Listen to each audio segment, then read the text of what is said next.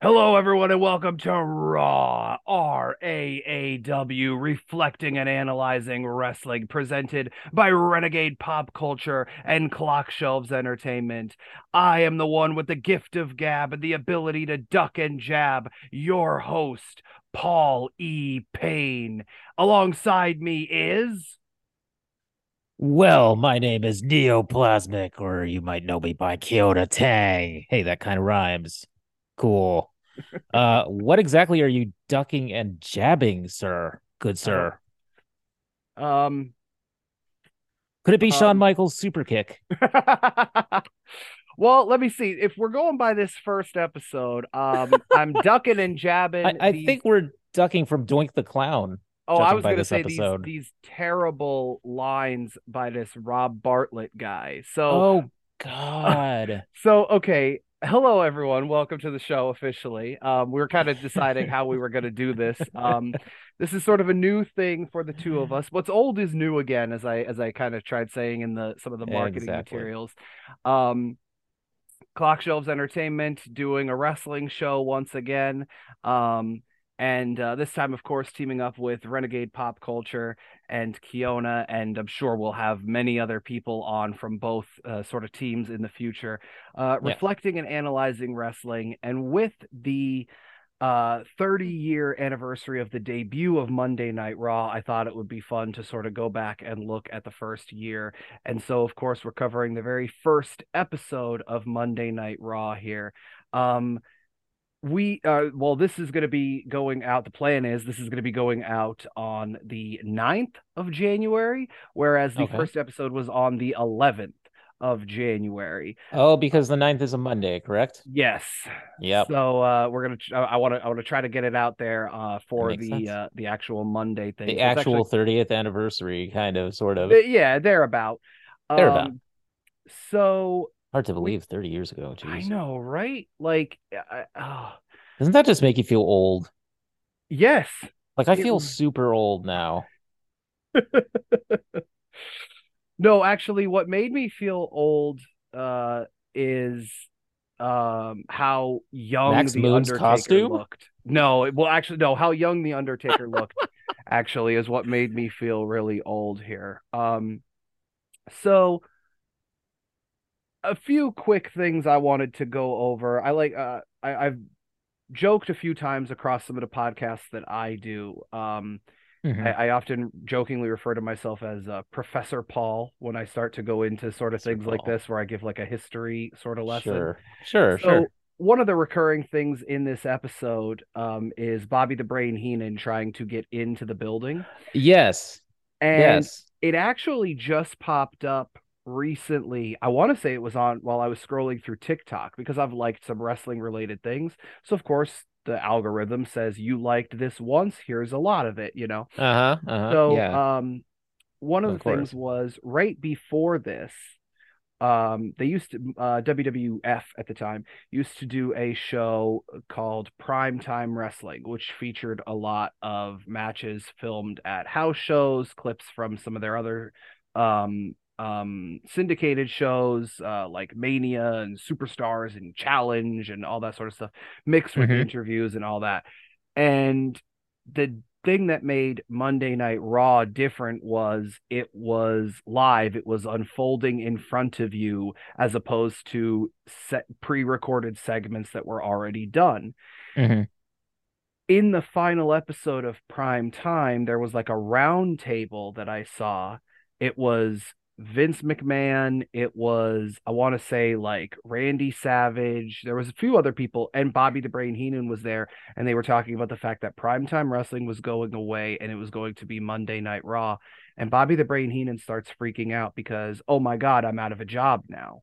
Because one of the things that that you know he used to not only Bobby the Brain Heenan used to have uh segments, and at a certain point they also tried to kind of have him have like his own little spin-off show within that show. Okay. Um, yeah, yeah, yeah. and so that's I think that's sort of the thing here was he was out of a job because our announce Yeah, they made a point to say that that he was replaced. yes because our announce team for this is Vince McMahon, uh, Macho, Macho Man, Man, Randy, Randy Savage, Savage. and a gentleman named Rob Bartlett, Mhm. who I had to look it up.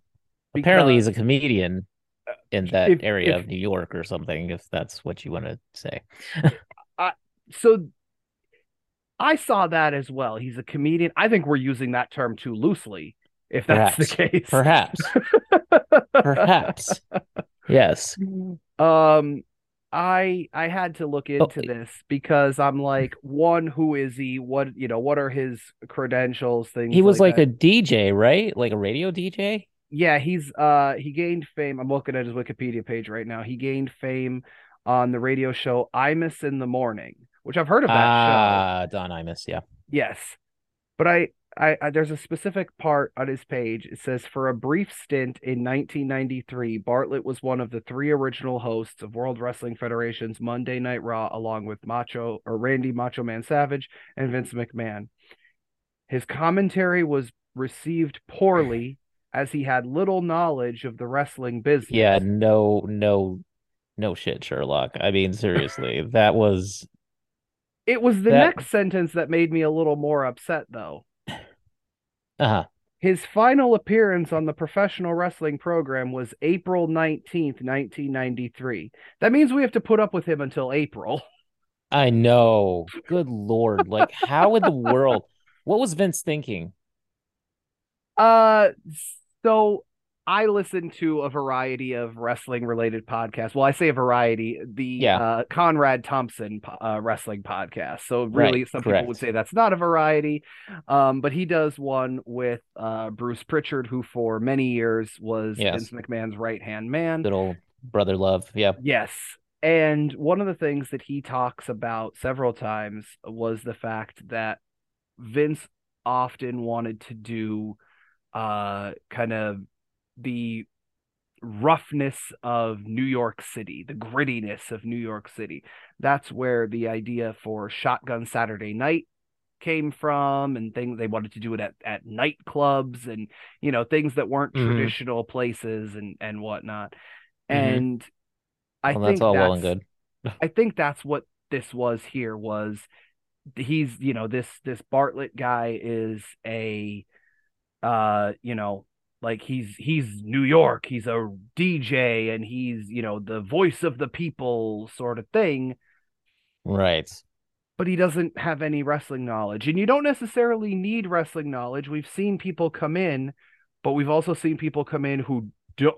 after this even you know in the 30 years that don't have the knowledge and it clearly shows 9 times out of 10 you should at least have either the knowledge or at least want to cuz this guy didn't even seem to want to know anything No. about it He didn't seem to want to know anything about it. And he just, like, all he did was make fat jokes about Yokozuna. And I'm sorry, but that's, like, that's so stupid. he made Even back then, it was stupid. he made fat jokes. He said, I mean, obviously, and again, we have to put a lot of this into the context of 30 years ago. And there are a lot of things that just because we let them slide weren't okay then, but there's also a lot of words and phrases and things like that that, you know, like they should have never been said or they were used then and they should, you know, shouldn't be used now. Like there was there was a word that hit my ears very hard while he was it, it was a a word that you know we're not supposed to say anymore. They it begins Mhm. with an O and refers to people of Asian descent. Mhm, we all know the word heard that I'm thinking I heard of. that. And I heard it and it hit my ears real hard because that's not something we say anymore. Yes. Yes, know? it's not something that we say. And again, I'm not saying it was it was or wasn't okay back then to say that or what have you. Again, things change, words change, what have you. But it Mhm. just it hit my ears when he uh when he used that word Yeah. because it was Yeah. just oh okay we are definitely uh, 30 years ago Yeah, I mean, it's true. um we also did see Sean Mooney here um who was the one Yeah. outside uh you know every time uh Bobby Heenan wasn't able to get in um I, you know, I, I'm not really sure how he was received by the larger audience, but I always thought Sean Mooney was pretty okay. Like he did a he did a decent job.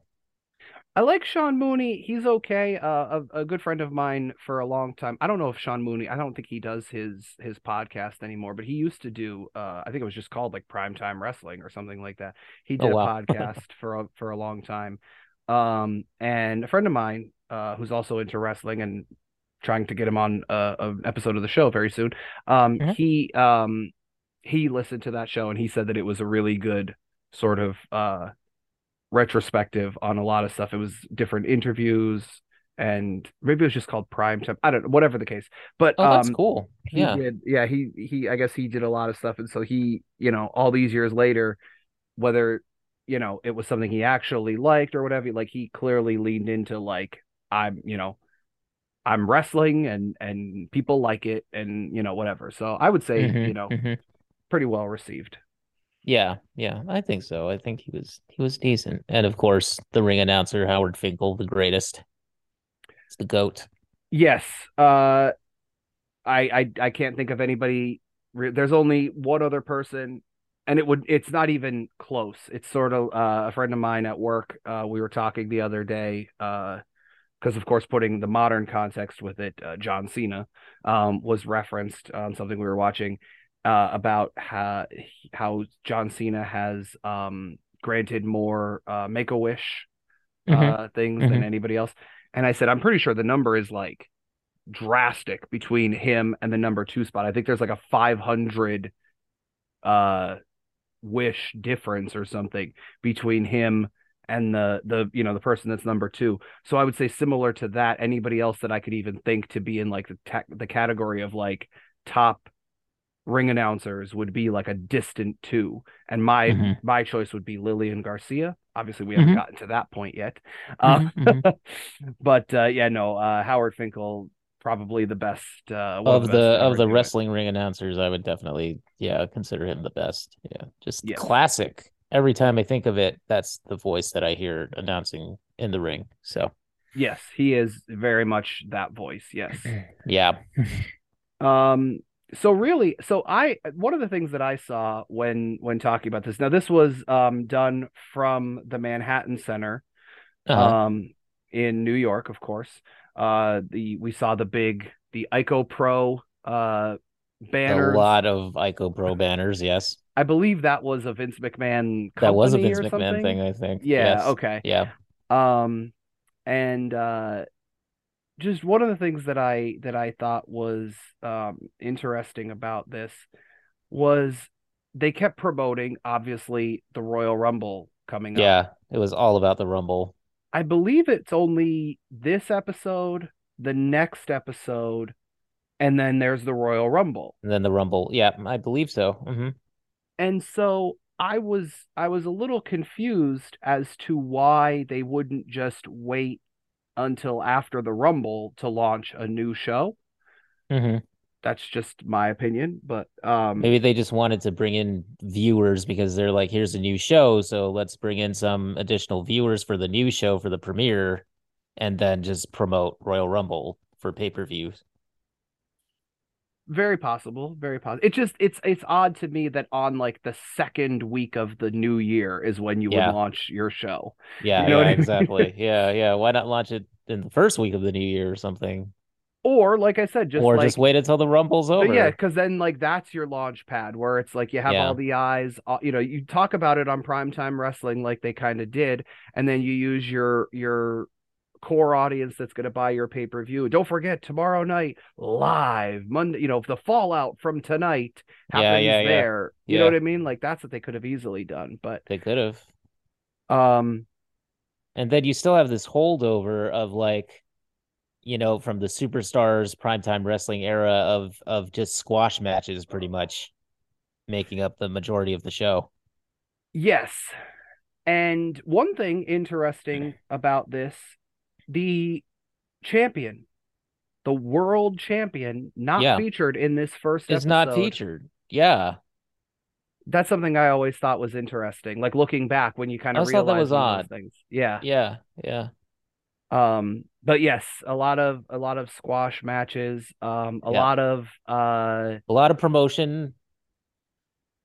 And and just like you know uh just tune into the pay-per-view if you want to see the really good matches and and you know and you have some slightly weird off kilter bits in there like i thought that the that last commercial break where Vince, you know, kicks it to the bumper, and then you see this image of like Woody Allen and Mia Farrow, and it's going to be a cage match next week. Like, what was that?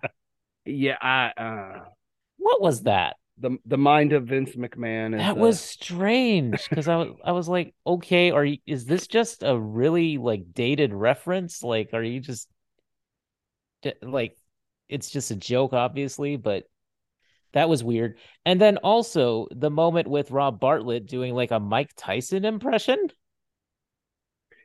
so I I I know Mike Tyson. Obviously, we know Mike Tyson comes in later, you know, Yeah. looking at things. And I know that at one point Mike Tyson was supposed to be in WWF like a, a lot earlier than that. Okay, so is that what they were doing? They were like, so they're like, let's just have somebody imitate him. That's what I'm I gotta I gotta look because what was what was he doing in was he actually in jail in 1993? Is that I honestly don't I'm I'm looking it up here because it, it was and I part of me wants to think that it's just because they got this guy who is uh this comedian in Ostensibly funny. right I'm gonna yeah and he's a radio guy and the rate you know on radio they do a lot of those um you know the the fake voices and things like that so I think that's what they that's what they wanted but it wasn't even a good impression.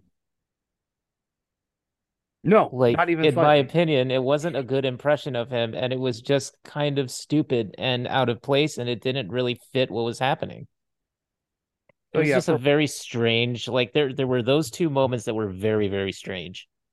so looking at it it was um On March 26, 1992, Tyson was sentenced to six years in prison, along with four years of probation.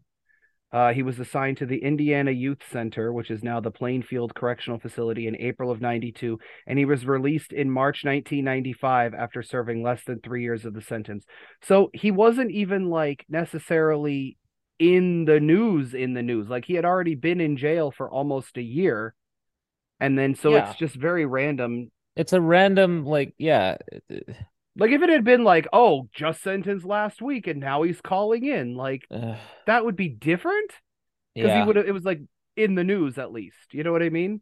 It's just so weird out of context. Yeah. Yeah. Um.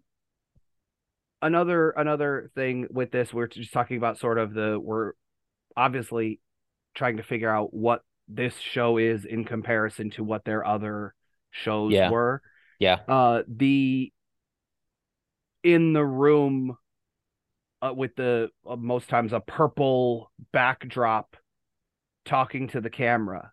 You know, Yes. we saw we saw a thing. Uh, Shawn Michaels is going to face Marty Jannetty, so we see Mhm. Shawn Michaels holding the Intercontinental title, talking to the camera, and then it does the you know the spin around, and then it's Marty Jannetty talking to the camera. We saw Bobby the Brain Heenan do that, uh, Yeah. talking about uh, going after Mister Perfect. Bobby Doc- Heenan's outfit in that segment is great. It is the most hilarious. Like I, I just I love Bobby Heenan now. Uh, back then, you know, back then in the kayfabe, uh, when when everybody you know used to believe that these things were real and everything, I used to just loathe Bobby Heenan, and now he's just he's the best heel announcer, and I love him. Yeah, I I mean there's there's again much like Howard Finkel, like there's Bobby Heenan, Yep. and then there's some distant number two, you know, in Jerry terms Lawler, of- maybe in terms of in terms of like just pure heel, obnoxious, you know. I don't know. I, I can't. Who else? Uh, oh, maybe Jesse Ventura. we're talking commentators. Commentators, yeah, for like heel announcers. I don't know. Like maybe uh Jim Cornette. Yeah, the first two that pop to my mind for Or, any uh, because because Bob because Bobby Paul Heenan, Heyman. Paul Heyman, and Jim Cornette are Yeah. the first two that pop to my mind all the time. Yeah. Because in terms of being managers, in Yeah. terms of being commentators, like I feel that and and and they would they would happily admit that Brain was the best to do it. Oh yeah, definitely. And Yeah. that's like that's why and I think we've talked about this before, you and I, like that's why Paul Heyman doesn't call himself a manager. He's Mhm, an mhm. advocate, he's an agent, he's a Yeah, I remember you. Yeah, you. Yeah, we did talk about this on the other on the previous um the preview episode. For, Yeah. for Raw. Raw. um Um, but yeah, I mean, no. See, my mind goes to like the guys that the because I think of of Jim Cornette and I think of um of uh Paul Heyman as as more like heel managers than heel announcers, but they were heel announcers as well. So yes. Um also Taz. In just- the I- right in the right timing, yes. Because there were Yeah. times where I feel like he wasn't as heelish as Yeah, he's not quite as heelish. He's more like just the guy who gives it to you straight. right. Yeah. Like straight laced commentary, but But the thing that interests me about the Bobby Heenan thing in this, uh, when Mhm. he's when he's doing that promo, is um, Yeah. obviously the the story had been that um, he flipped on Mr. Perfect. he, yeah, Mr. Perfect used to be his guy, and it was Mr. Perfect and Ric Flair, Yeah. and now he's bringing Bobby Heenan is bringing someone new in, and Uh-huh. he just keeps referring The to him. Nar- mysterious Narcissus. yes, and of course, I'm I'm sure you remember. I also remember who that was. Of course. Of course we do. Yes. Um, Uh, when we get to that, it's going to be hilarious because man, that, that there is just so much. Okay. Anyway, so it's much. fun like looking back because I, there are certain things that I don't remember like where exactly they fall in the timeline. You know what Yeah. I mean? Yeah. Like Yeah. I I completely forgot like when um, until I started like saying, "Oh, okay, we want to do this show, we want to launch it, you know, whatever." Like I completely forgot that Flair winning the Rumble and all of that was the year prior to this. Oh yeah, that's right. It was the 92 Rumble. That's that he- right. He, won, you know, with a tear in my eye, and he won the world championship and all of that. Yeah. Yeah. And um, then, you know, all like all that's like obviously by that point they had already done and finished the real world champion thing and whatever. And actually here, um, as we'll kind of talk about next episode, uh, he's not long for the McMahon uh Northern Yeah. Territory. That's right. That's right. Um, but uh, yeah, I mean, we got uh, we got some. I thought there was some okay matches. I know we said they were squash matches. They were Like, I- squash matches, but pretty pretty well done squash matches. I mean, you know, they weren't bad. Yeah, They were Uh, entertaining enough. Yeah. I thought the Yokozuna Koko B. Ware match was was pretty okay for what it was. That's a, a Mhm. very big trivia question, of course. What was the very first mean- match on Monday Night Raw? Yeah. There you go. um, My grandfather actually knew Mr. Fuji. He actually knew him. He actually worked with him. really Yes. They worked like hotel security or something. Yeah. Interesting. Yeah. Hmm. Because Mr. Fuji was from uh Honolulu, which is where I'm from. And uh and so uh you know um he just he was part of the wrestling over there, the 50th State Wrestling, and he just like uh apparently my grandfather knew him. So The, Yeah. the one of the things that I often hear about uh Mr. Fuji when you know people talk in uh, interviews and podcasts and things Yeah. is that he was a notorious uh prankster I'm not surprised. I am not Um, surprised. in in wrestling seems- parlance they use the seems the word rib or Yeah, you know He's a he was- ribber. he was a ribber yeah Yeah. Um, I I feel like can that's something we should do on this show is like introduce the- and like give give like the word like the the the words and the terms and Oh, things. Jim Cornette would hate us for that. No, well, we've already we've already used the word. Let's see what what have we we we've used kayfabe, heel, kayfabe, matches, squash, uh, ribs. ribs. Yeah, it is interesting though. I mean, I love, I love, you know, I love things that have kind of a history, like comics and and video games now are developing more of a history, and I love the fact that like wrestling has all of this, like it has its own language. That's really interesting to me. it's I love it, and I I've found that because I've gotten back into wrestling, which of course we talked about in the preview episode. Um, I've found that I've incorporated stuff into my real life a lot of times. Like I would instead of you know people will say I guess people don't really say it anymore, but like I remember when I was growing up, people would be like, you know, oh, are you know, are you are you yanking my chain? You Oh know? yes, yes, exactly. I'll say instead, I will say things like, is that a rib or is that a shoot? You know, like is that for real? Like, you know, whatever. Like I'll I'll do there's there's another one, a shoot. Um, A shoot. Yeah. but yeah. you know, like I I'll do that. I'll be like, is that a shoot? And people that don't know, they're like, what? Because you know, this is America and guns and whatnot. but uh, you know, people do like, what do, what do you mean? Is it is it a shoot? And I'm like, oh, um, like uh You're like, how do I explain this? yeah, I'm like, how do I? I'm like, well, so in wrestling, um, so in the wrestling, uh, there's a term that's called a shoot. everything that's fake is a work. Everything that's real is a shoot. So, like, Mhm, are you mhm. know, are you working me or is this a shoot? Or are you Like- shooting me? No. that could be misinterpreted. yes. Uh yeah, but anyway, um do you want to just kind of break down the matches like we were doing? Like starting off with the Yokozuna and Koko B. Ware. Yeah. So, um, so it was interesting to me the Koko B. Ware uh thing. Of course, uh, Koko B. Ware for anybody who Or Koko. anybody who only knows him from um like the WWF, you know, Yeah, I only the knew him from Birdman and whatnot. Yeah. Um, I've, I mean, I haven't like gone back and done like extensive, but again, listening to different interviews and things, he was apparently a very big deal in the uh like the old territory days and things like that. And so, um, And it's he- interesting to hear people talk about him in how he was maybe not the top draw, but he was like so in in WWF uh, it was the world champion and then the intercontinental champion.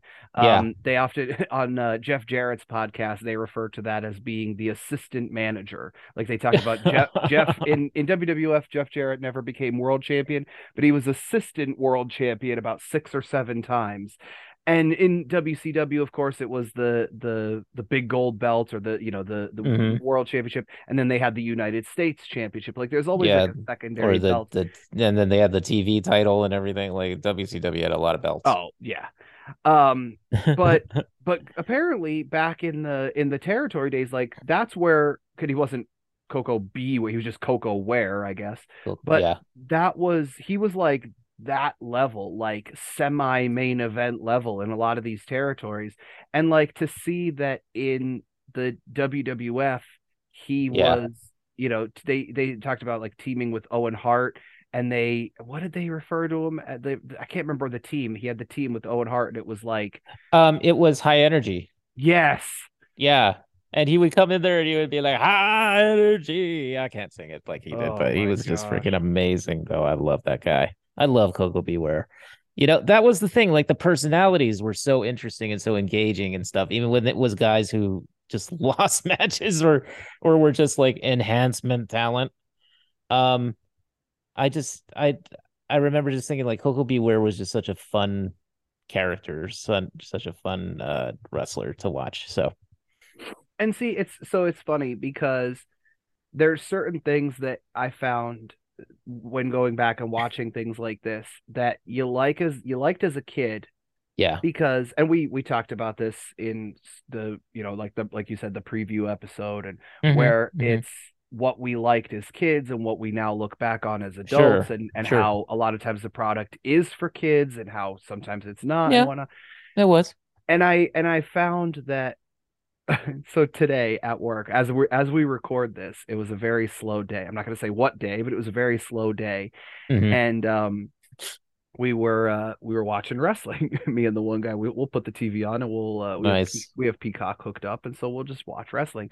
So we were waiting and like, what do we want to watch? So I put on a show from 2007. It was actually uh well, I'm not gonna again, I'm not gonna say what what show it was, but there was a uh a bra and panties match that I forgot until they were introducing it and I had to quickly pause it Oh God, yeah. I work in retail and we Yeah. had a store full of people.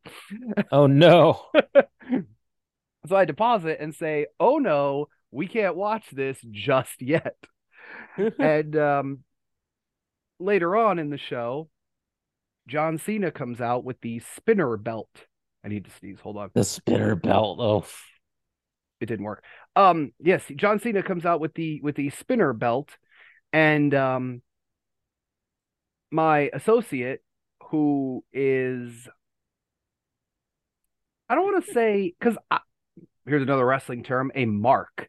I don't want to say I'm not oh, a mark yeah. because I am a mark. I'm a fan of the show. I get lost yeah. in the oh that you know and sometimes it's the whole well this wasn't real but that that was real. No it wasn't but whatever you know what i mean? Like you get lost in that sort of thing sometimes. Yeah yeah you do. Sometimes i feel like he is even more so mm-hmm. you know, because he's mm-hmm. been, like uh, I had to I had to unfortunately give him some uh, real life facts about uh, the Ultimate Warrior at one point and how not oh, good man. of a person he was. Yeah, he's like, look at him, and I'm like, yeah, he doesn't do anything but run down, shake the ropes, do a I mean, few yeah. terrible looking moves.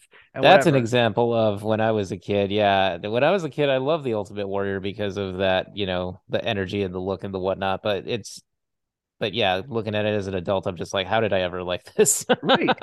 And this guy, he's like, look at him, he's so powerful. Look at him, he's so big. And I said, yeah, because he's mm-hmm. like, he goes, this is a few weeks, a week or two ago. He goes, like he's so muscular. I said, those aren't muscles, those are steroids. Steroids, yeah.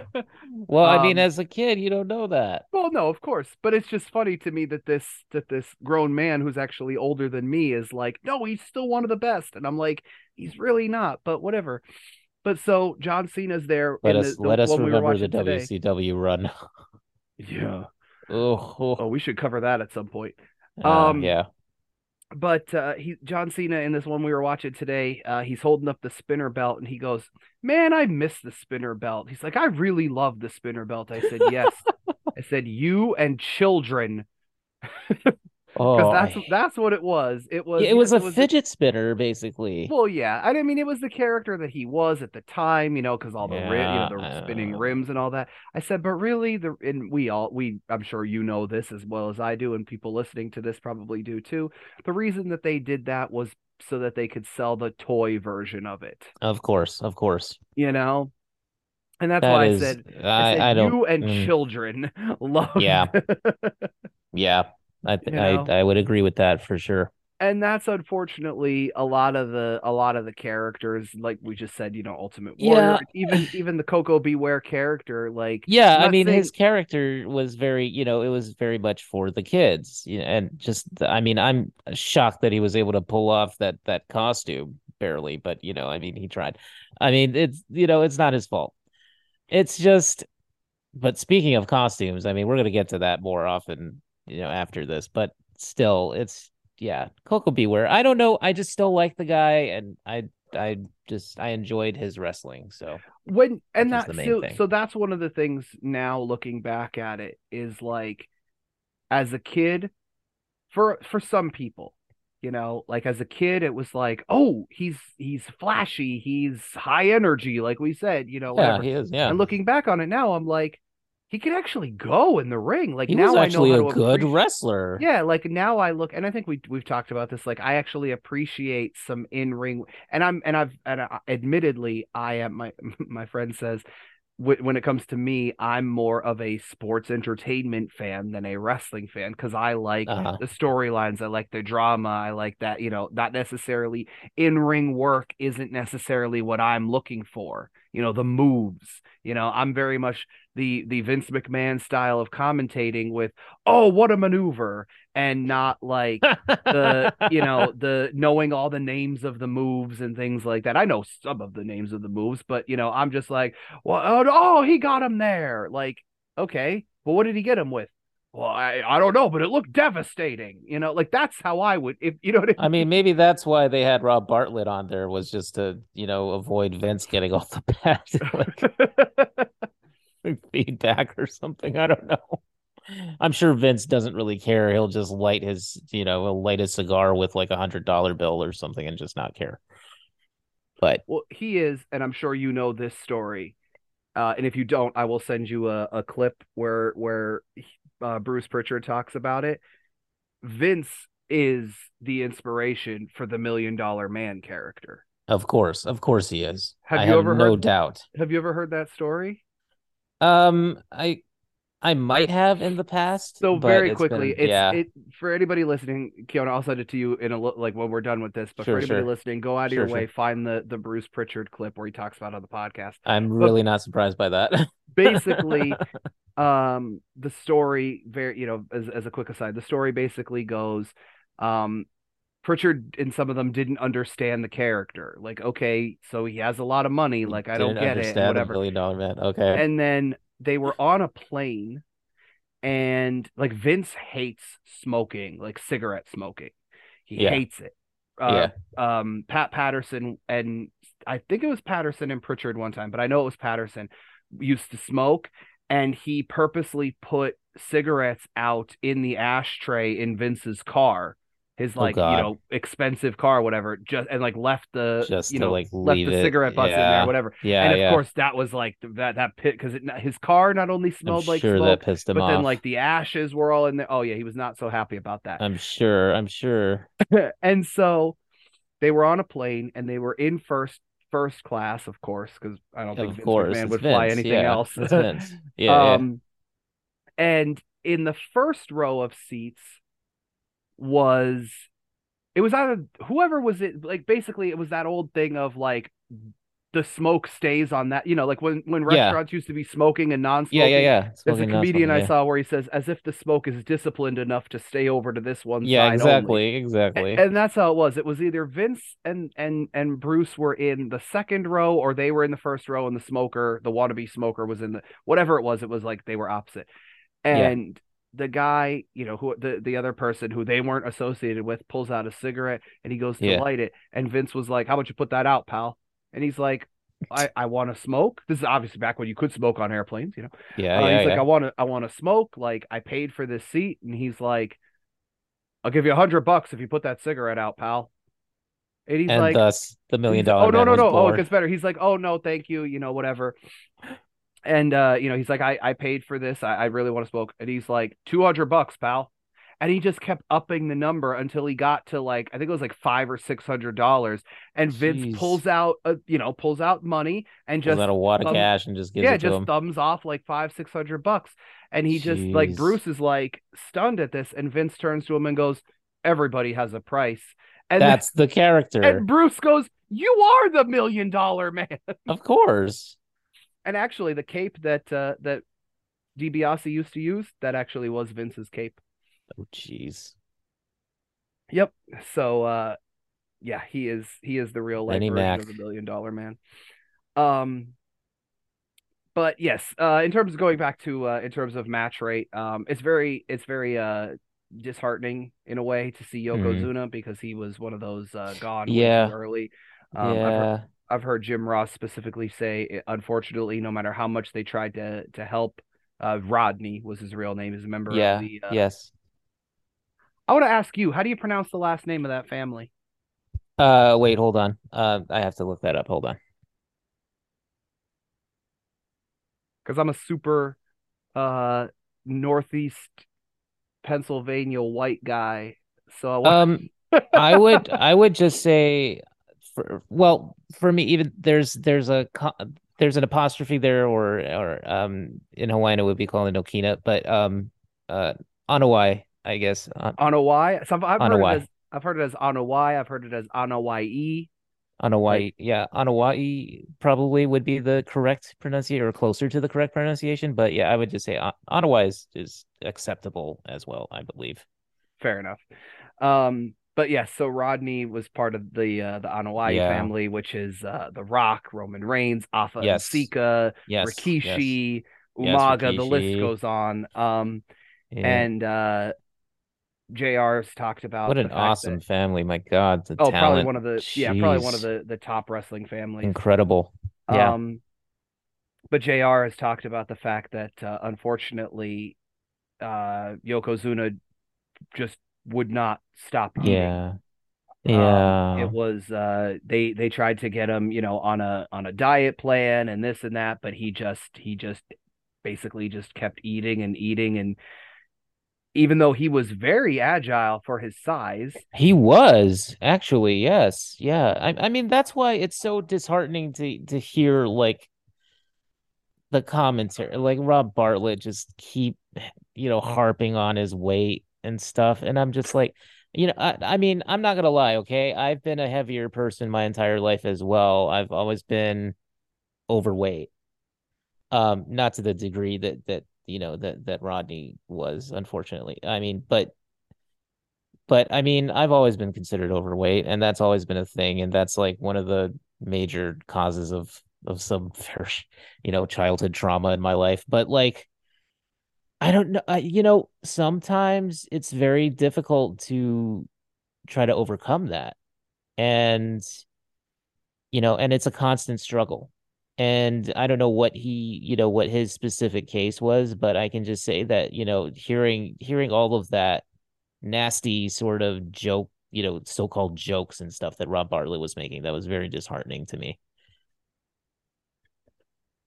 So and I no, and I and I completely agree. And I I don't want this to come off as insensitive, but it probably will. So I apologize in advance, but I'm still gonna say it anyway. Go ahead. Go ahead. Even though Yokozuna was the heel, yeah.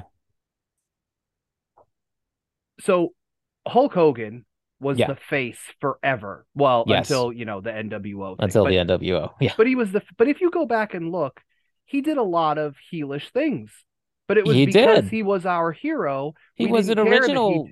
Originally, he was a heel too when he debuted. I I believe because I think I saw one of those, you know, old old oh, episodes. Oh yeah, of- way back. of- yeah. of But I mean, for the most part, like he would go and he would, you know, he would not not necessarily be the first, but he would be swinging chairs at people, and you know, oh yeah, he would- totally. he would he would you know there was there was a lot of things that he did He that did if you look at win. it from a certain context it's like well wait a minute how how is he the good guy here sort of thing you know what i mean Yeah. and that's just how it's always been this is our hero and no matter what he does we're still going to cheer him in the end and that's in wrestling a lot of times that's how it's always been doesn't make it okay it's just I mean, it. Yeah, I mean, even look at the NWO. Look at their popularity. Albeit Yeah. it was a product of its time as well, but it's but you know, yeah, people love the bad guy. It's just, Razor Ramon is a good example of it. He appears in this episode. and the reason that I say that is because, and I'm again, I'm not saying that it's okay, Mhm. but the the faces, there's another wrestling term, the Yeah. faces, the good guys The good guys, the baby faces, yeah. would often say things about Yokozuna's weight as well. yeah. Doesn't yeah. make it okay. It's just what they did because it was, well, you're a bad guy, so I'm gonna take you, you know, knock you I'm gonna- down a yeah, notch. we're we're gonna harp on something that's obviously, you know, yeah. and that's again that doesn't make it okay but for a lot and and the thing is with that whether the good guy comes out on top or whatever at least it was you know you could like even in your mind you could say well you know that that punch or that banzai drop or whatever you know like in a way you know maybe maybe so and so maybe white meat baby face guy over here deserved that because of some of those you know fat jokes that he was making Yeah. but this yeah, I Bartlett mean guy, like he never got his come. Well, at least as of now, He now, never got his comeuppance, He didn't get his at least we yeah. know of. Yeah. But Well, I mean did, like he got fired, but you know, Yeah, he did hmm. ultimately. But I mean, it's just eh, I would agree with that because I would, I, you know, even when I was a kid, like you could tell that there's something because the thing that never made sense to me was like if you're such a, you know, we we talked about this on the on the other the other episode, which is that if you're such a bad guy, if you're such a heel, if you're so evil, then why is it that you can just walk out of the arena at the end of the night? Why don't the cops come and grab you and get you? I mean, like, why- Right. well, Yeah. yeah. I So mean, even yes, as a yeah. kid, there's a there's a certain thing that registers of like, okay, this is a heightened reality, or this is like something that's, you know, um, that that that's not like, it's not totally 100% genuine or sincere. And so I always thought that when you, you when guys are cutting promos on Yokozuna and stuff and and talking about his weight or what have you, like yeah, first of all, you know, ul- probably ultimately they're gonna get banzai dropped and that's it. And and also, you know, it's it seems like it's part of the show, as opposed to what Rob Bartlett is saying, where it just comes off as mean spirited. right. And that's the thing. It's it's it's one of those obviously so obviously they're all together they're all under the WWF banner at this time so in theory it should all come off this way but you're right it comes off differently it's one Yeah. of those now I, like I'm an only child so I don't have this experience from uh, a brother sister thing but I have some very close cousins and even very close friends where if I say something rude to them it's one thing and you know a lot of people who have siblings they talk Yeah. about this a lot I can make fun of my friend, cousin, sibling, what have you. But if you do it and you're not, you don't know them like that or whatever, like we're Yeah. gonna square up. You know what I mean? Yeah. I can pick on my my insert close relation here, but you cannot. You yeah, know? like I mean, even like Macho Man is sitting there on commentary, a- and, like, and you know, like Bobby Heenan on commentary would not say those things. So no. yeah, it just seemed very, you know, it, it was very disingenuous. I felt. Yeah, he just this this and I'm sure this is gonna be a recurring thing. Bart this Bartlett guy just seemed very out of place. Yeah. Uh, you know, when the Steiners come out, he's like, and this is a good segue into the next match. When the Steiner brothers come out, you know, he he says, "Now who's the guy in the headgear?" Uh, Yeah. yeah. So, I mean, how did you get this job exactly, sir? Right. Um, because you don't even know who Rick Steiner is. it to me it's always weird seeing the Steiners in WWF because I just almost always Oh associate God, them with it? WCW. Is isn't it weird Um, see? Yeah, and and like the same gimmick and everything, and just and Scott Steiner, you know, like in their like, you know, like they almost look like collegiate. You know what Yeah. I mean? Like, well, yeah, and that's the thing is like Rick Steiner like continued that, but considering what Scott Steiner went on to do, holla Yeah. if you hear me, you know. yeah, yeah, Like- yeah. Big Papa Pump. Yeah, I mean, yeah, and and Rick too. Rick changed his image as well. I mean, like years later, they finally you know reteamed for for a match uh, in WCW in the later years, which were the kind of lousy years. But but um, but they did kind of reteam for one, and they were both ultra heels, and I loved it. I love seeing it.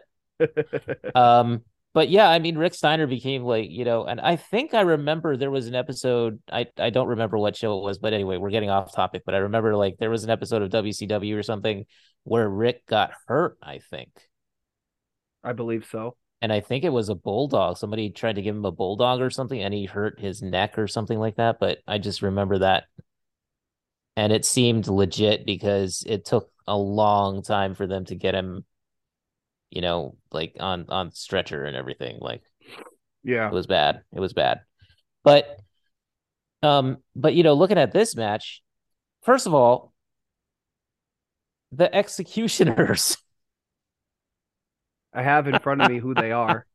Me too. I did I had no idea who they were. It's Uh, just two guys dressed from head to toe in black with like an executioner's axe on their tights. Uh, the Executioners. This were played by Barry Hardy, not Yep. related to the Hardy Boys, No. and a name that I was not expecting to see, Duane, Gill, Gill. later known as Gilberg. Um, really? Yeah. Do you not remember Gilberg? I oh, you barely, you know, I think I don't know if I was watching at the time or if I missed some of those episodes, maybe because so I was it was school. uh so uh, later on like many years later the you know goldberg of course Goldberg, in wcw he came out with the you know the smoke and the all you know he walked through the the sparklers and stuff and whatever and he was you know under you know 173 and 0 before he finally got defeated which of course that's very much exaggerated number. Um but uh, you know all these things, and so then they they made this this Duane Gill. They called him Gilberg, and somebody you could Yeah. literally see the person spraying the fire extinguisher. I, I do him. remember Gilberg. I do remember Gilberg, the gimmick, um, but I don't recall like a whole lot of that whole, you know, because I th- I think I was in school at the time. I think I was just doing homework and whatnot. So you know, some days I couldn't watch, but But yeah, that's that's who that was uh, as the Amazing. executioners. Um, I'm looking here. Barry Hardy. The picture that it shows of him is very interesting. Um, Yeah, it says he was mostly with uh Bad boy Barry Hardy. East Coast Wrestling, Mid Eastern, uh, and the NWA, the National Wrestling Alliance. He all, had stints in Extreme Championship Wrestling, World Championship Wrestling, Really? and the Oh, World Wrestling. Federation. Most notably, as one half of the Executioners. Mhm. Uh, I'm sorry, the Lords of Darkness, and as The second incarnation of the Executioners. Amazing. Um, yeah, the Lords of Darkness from The 1990 to Darkness. 1993, and then I guess they became the Executioners Amazing. after that. Amazing. Um. Yeah, he was mostly, uh, you know, just a, a jobber sort of guy. Oh, there's another Yeah. jobber. Yeah, Um, Jobber. Yep. but there, that that was sort of. Uh, it appears that that's. And they, yeah, apparently they had some tag team history, so they knew how to they knew how to enhance the talent, so to speak, you know. Um, the match was. I mean, it was clearly mostly just to get clearly just to put over. Yeah, here's a term: put over. Put over the Steiner brothers. Um, yeah, I mean, well, you know, I mean, not that they needed it, really. The Steiner brothers are great. They're one of the greatest tag teams of all time. yeah, Um, for this. So, also considering the fact that this was the first show, it Yeah. was, you know what I mean. It was live. It was. It was raw. It was un. uncensored. uncensored, unedited, and uncooked Guess who added the uncooked line? every time. Ugh. The next match, probably I wonder sometimes if I'm just is this a waking nightmare or is this is this reality? Do I want to be on this planet anymore? Oh, uh, not not from this planet. There we go. Max Moon. yeah, see, segue. now, you know who Max Moon is, correct? Um, I I don't think I believe that. Max Wait, Moon. Wait, Yeah. Did you not know this? that no, that cannot be him. Yes, Max no, Moon, that is not him. Are you kidding me? one of the greatest Mexican wrestlers in the history of the sport. That doesn't even look like him at all. Like, I mean, like I'm that doesn't look Tell the What? people. Go ahead. what? No, I don't believe it. It's K Dog. It's Konnan. Konnan. Yes. No, and his name is Charles Ashenoff. Yes. Yes. Um, so I actually just it's about a year old, but I was just re-listening to an interview that he did with Eric Bischoff. Um, and he talked about the Max Moon character because Vince McMahon has always had this thing. Um, Vince Oh always was a fan of Mighty Mouse. Vince always wanted his Mighty Mouse, and a lot of people thought once they finally got Rey Mysterio that that would be it. But that's why there was always so many different like masked characters and comic book characters and things like Of that course. because that's what Vince wanted. And the Max Moon character was supposed to kind of be that. Was uh uh Konnan talked about how he got into wrestling, things like that. That- He got a he got a tryout. Um I just with- don't believe it.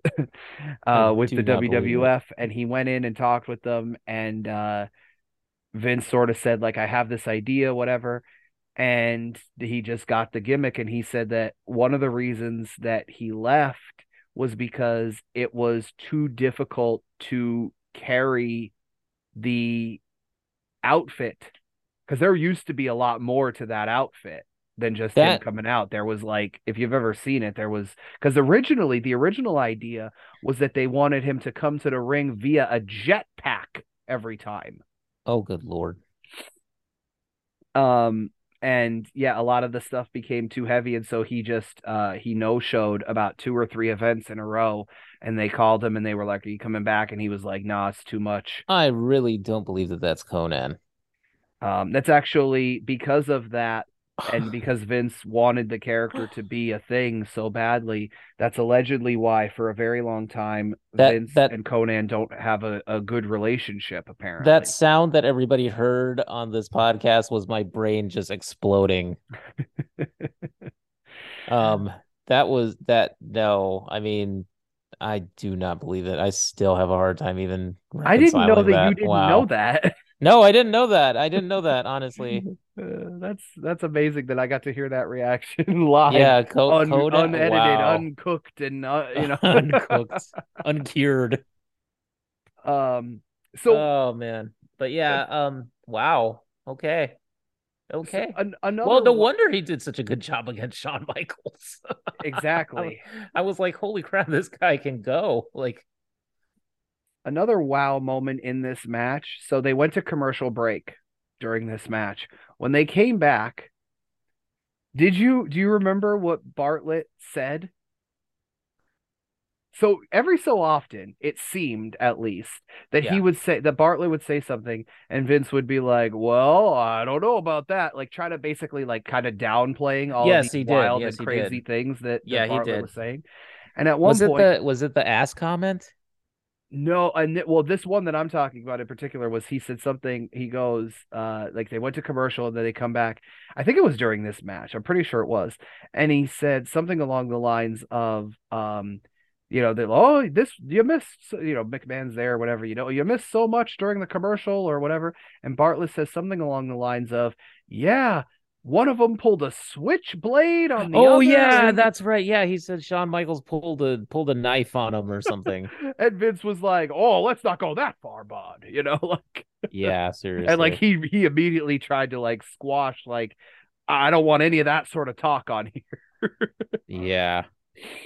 Yeah, there was that comment and no, the the ass comment came during the Yokozuna match where he was like his ass has a different area code or something Oh, and yeah. then Vince was like and and Vince just kind of went you know, he was like, "Oh, well, we don't, you know, like So anyway, like, like yeah, he was like, "So anyway, this is this is what a uncensored, you know." um, and then of course the other the other thing that I thought was interesting was hearing Shawn Michaels' original Heartbreak Kid theme song Yes, yes. sung yes, by the great, the sung late by- great Sherri Martel. Sherri Martel, yeah. Um, I and just of like course, that version a little bit more because I don't have to hear him sing it. oh, you don't like his version? Mm-mm. If I don't like much about Shawn Michaels as a Oh wrestler. my god, you're not a Shawn Michaels fan? I am not a Shawn Michaels guy. I was a Bret Hart guy. Oh, So it's a no, I mean, okay, Shawn Michaels as an in-ring performer, absolutely one of the best. Absolutely. And he did he gave a lot to the company and to the to the industry and he's a he's an excellent performer, I will say that. Athletic is all hell, man. I don't know how he pulled off the stuff he pulled off. And he's much better than the modern, you know, wannabe incarnations of him who I know will not mention by name. Um, no, I actually, I've, I always my now my mother loves Bret, but I was always a Shawn, like more Shawn. Well, than- he was he had an awesome gimmick though, and he knew how to, you know, he knew how to portray that. So I think he actually did a really good job. And I of course I love DX. So I guess I can't really say that I'm not a Shawn Michaels fan because DX was awesome. yes. Yes. So so fun. So much. However, with regards to his theme song, if you've Mhm. never heard it, Yeah. go on YouTube. Yeah. And find the uh original, well, I guess the second version after Sherri Martel did it, yeah. Yeah. where it's Vince McMahon singing it no. to teach Shawn how he wanted it to sound. no. Yes. I think I'm cute. I know I'm sexy. Like so my Vince McMahon is Bruce Pritchard doing Vince McMahon's impression. but they should have kept it. I have got the it. looks. They should have drive kept that. the girls wild. Like Oh my god. I got the moves that really move them. Yeah, so amazing. it's it. Oh my gosh! If you haven't heard it, uh, when we're done that. recording this, because for those who don't know, a lot of times, uh, at least with the recordings that I do for clock shelf stuff, there's a lot. There's a little bit of pre-chatter, then the show, and then there's a little bit of post-chatter. Mhm. I'm gonna when we're doing like that little post-show thing that Yeah. we, you know, I'm Yeah. gonna send it to you because much like the Max Moon thing, I want to to hear my your reaction, to it? Yes, I know. I, I got it.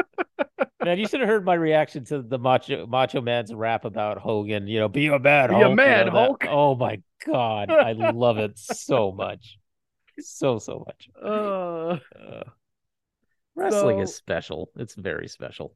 there's see this is one of the reasons that I wanted to go back and talk like old wrestling because like there's so much where it's like what is a lot of this Yeah, I mean, like I said, you know, it's that sense of history. I mean, and I'm not saying that I know everything because I really don't. I have very limited knowledge of wrestling. I I pretty much, you know, I loved it as a kid. I watched it, and then I took, you know, 18 years away from it. So, yeah, it's, you know, my my stuff. Like I didn't I didn't even research wrestling. I didn't like I had nothing to do with wrestling for 18 years of my life. So, coming back to it has been very interesting and getting into it and just, you know, and reading, you know, and learning well and that's part of part of the reason why I like listening to Jim Cornette, even though I don't always agree with him, but I love his stories.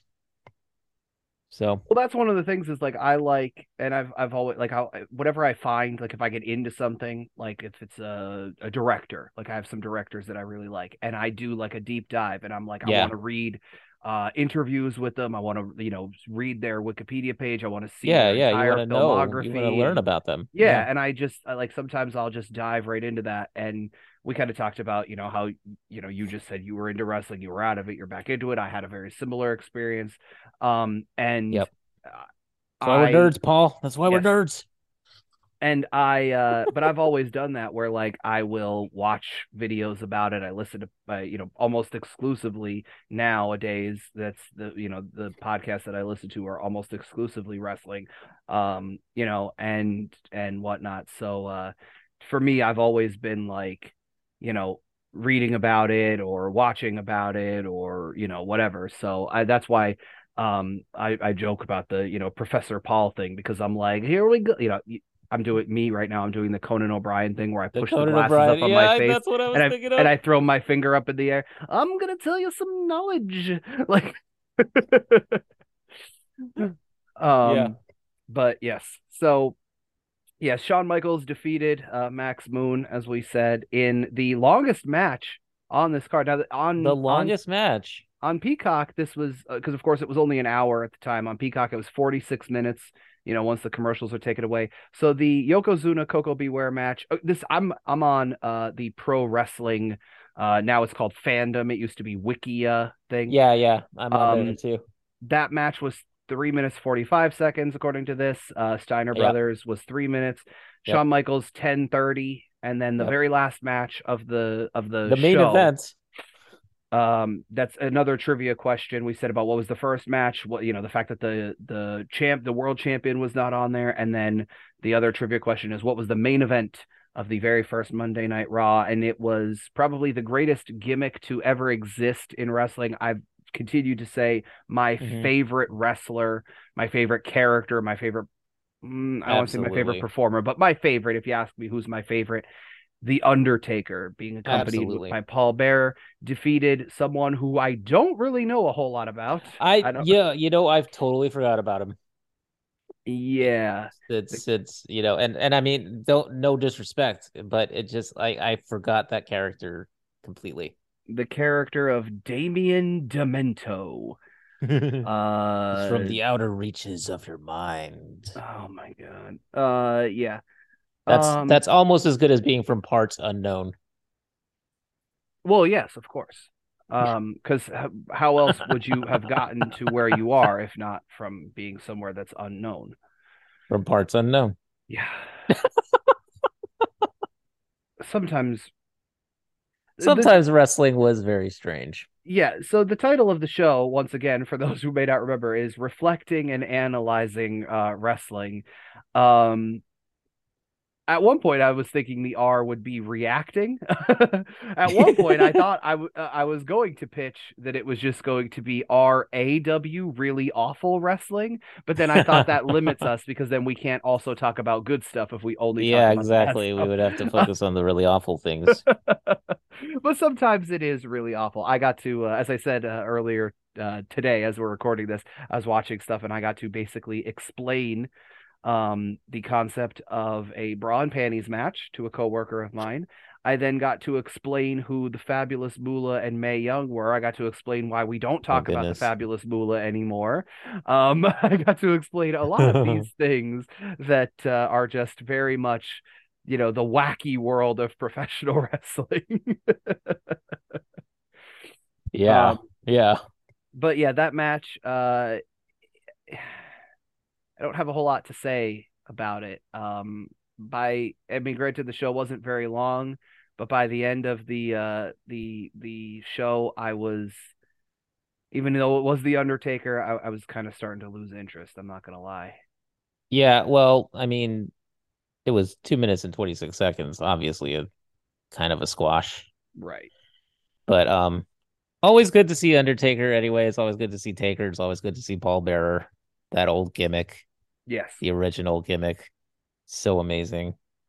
Um I just I love the the face the, the Paul Bearer's facial expressions Oh yeah. and the voice throughout that match. The oh my Undertaker. Thank you, because I don't think- I- I like- didn't think I could get my voice that high, but yes, thank you. For I don't know, like yeah, I don't know how I do that. It's just like it, I, I've been I've been imitating Paul Bearer for like my whole life because my family gets a kick out of it. But you know, I, it's just so it's fun to just see him do his you know do his thing.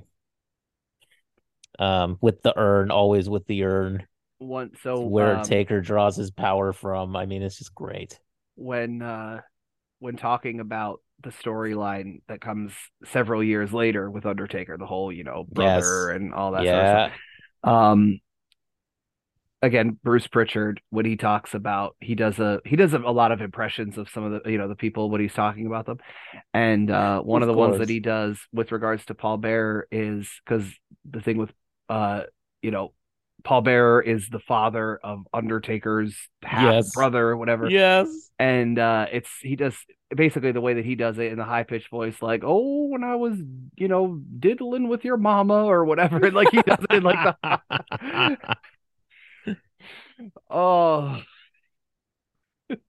I love those types of managers, though. You know, the the the the real sycophantic managers that are just sitting there going like, "Yes, yes, Undertaker," and then you have like guys like you know like Paul Heyman that are just sitting there with Roman Reigns, and he's going, he's going, "You are my tribal chief.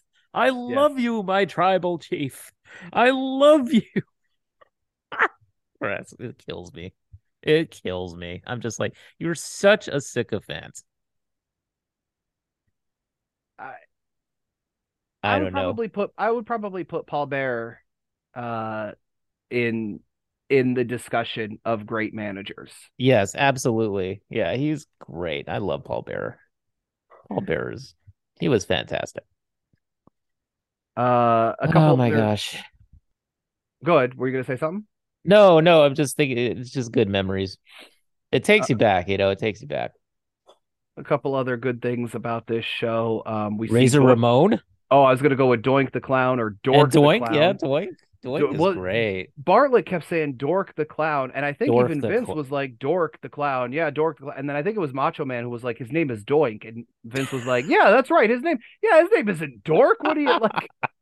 I don't know if that was on purpose or not. but Macho you know, I, I understand that that like, you know, Vince had taken Macho off like the active roster or something because of mm-hmm. injuries or what have you. Like he was trying to transition Macho Man away from being in ring and sort of transition him to being a commentator. But and of course Randy Savage did not want that. But I I gotta admit though, as a commentator, Macho was great. I I think he was. so it's interesting because the that's that's the thing, right? Is you hear that you've heard that story that Yeah. Vince, you know, Hogan was was got well, not officially yet, Hogan was ni- Hollywood at that point. Yeah, in '94, he he eventually goes to WCW. He was Hollywood at this point, but not Hollywood Hogan. But yes, Not was- Hollywood, but I mean he was in Hollywood. Yeah. Um, and then you know he actually he comes back in '93, so we'll get there. Mm-hmm. But um, in '94 he goes and and he wanted to go younger. Like that was that was Vince's thing was he wanted to go younger. Uh, Hogan's basically out of here. We're gonna transition Savage into uh into a commentary role, and he says like you know you're gonna be there because he did perform and and and you know every so Yeah, he still did in ring stuff. Yeah.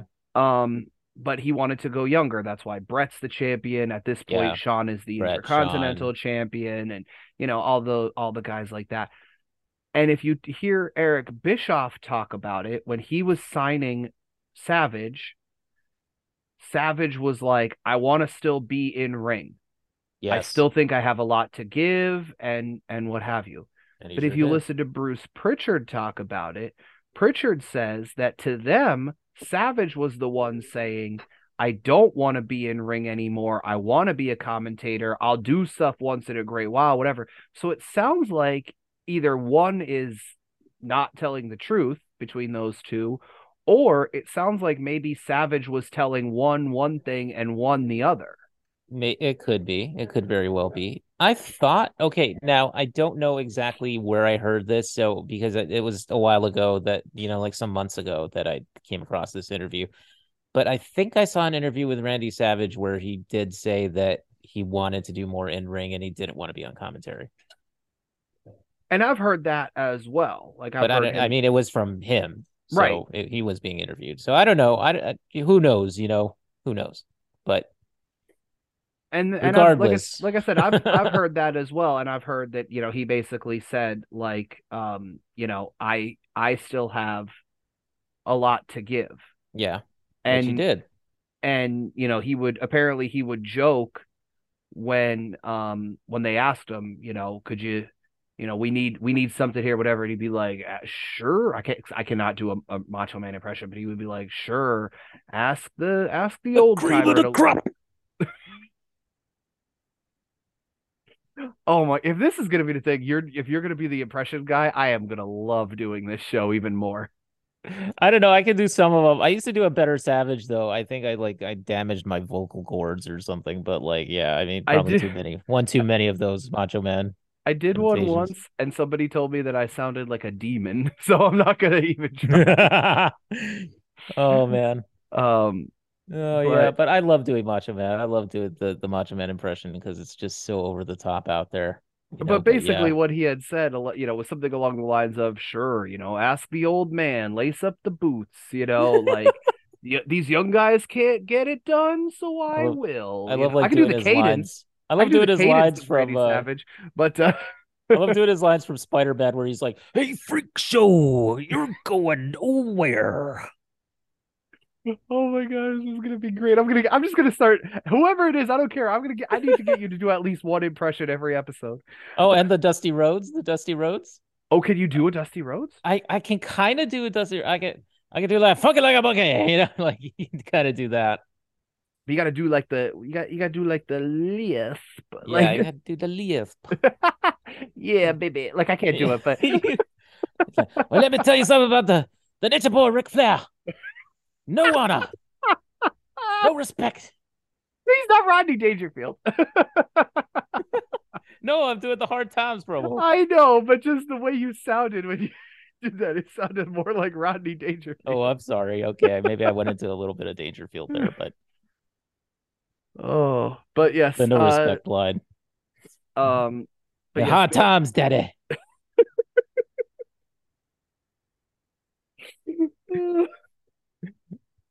Oh, we're gonna have to make this a segment. Oh God, no! Please don't put me on the spot like that. Oh my gosh! Every we're gonna have to do like you want to hear my Razor Ramon? No, I'm kidding. Oh, Oh, it's probably offensive now, but like back then, man, Razor Ramon, so much fun. so Yeah, but- okay, so we did see that that interview. Um, Yeah, you were you yeah. were saying. So, what was your what was your favorite part about that interview? Oh, just, I mean, I just love Razor Ramon. I love the whole, like Vince goes, "This is your golden opportunity," and Razor Ramon is just Scott all sitting there going like, "Oh, did you just say that, Vince?" Because he's just going like, going like, "Golden opportunity, man." You talking to Razor Ramon? Like it's just it, you know, just like the fact that Vince McMahon did not know that Scott Hall was doing a Tony Montana impression. Yes, Like he did not know who Tony Montana was. That to me is the gold, the most golden part of that whole thing. I'm looking But- up. I, I'm man, I'm, we- I- I'm on a thesaurus website. Oh my god. I used to do yeah, like okay, every single time Razor Ramon came on TV. Oh, I like, got it. I got the name of the my segment. Favorite. I got the name of the segment. You ready? Okay, go. Your last name is Tang, right? Yes, yes, yes. Tang's takeoffs. Oh jeez. Oh, Yes, this is a segment. We got it. We got it. You're gonna do this different, a different. We'll fi- no, find- I can't do everybody though. Oh my It's gosh! Oh we'll find, no, no, find no, something no, no. relevant. We'll find like a promo or something from somebody It's- relevant to the episode, and oh, we'll just have you do the promo as them Oh every week. Lord. I just I lo- uh, but Razor Ramon is one of my favorites just because you know he had the it was the Tony Montana thing. It was just that whole thing where he's just like, look at me, man. I got the gold. I got the clothes. I am Razor Ramon.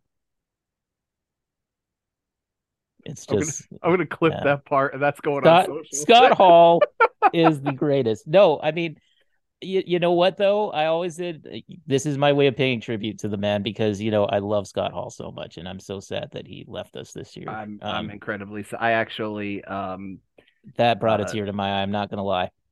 Um, we're well as this gets uploaded, we're you know into the into the new year. yeah, or last um, year I should say. Sorry, but uh I did a sort of year end thing for social media and um when he when Scott Hall passed um I do a picture a day for one of my uh one of my Instagram accounts.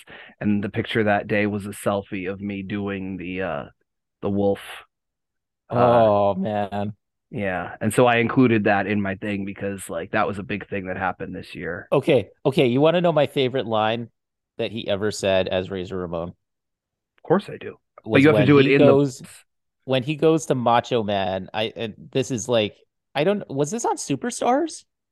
It was one of those shows where he goes up to Macho Man and he goes up to him and he goes, he says, Hey man, you need a lesson in machismo.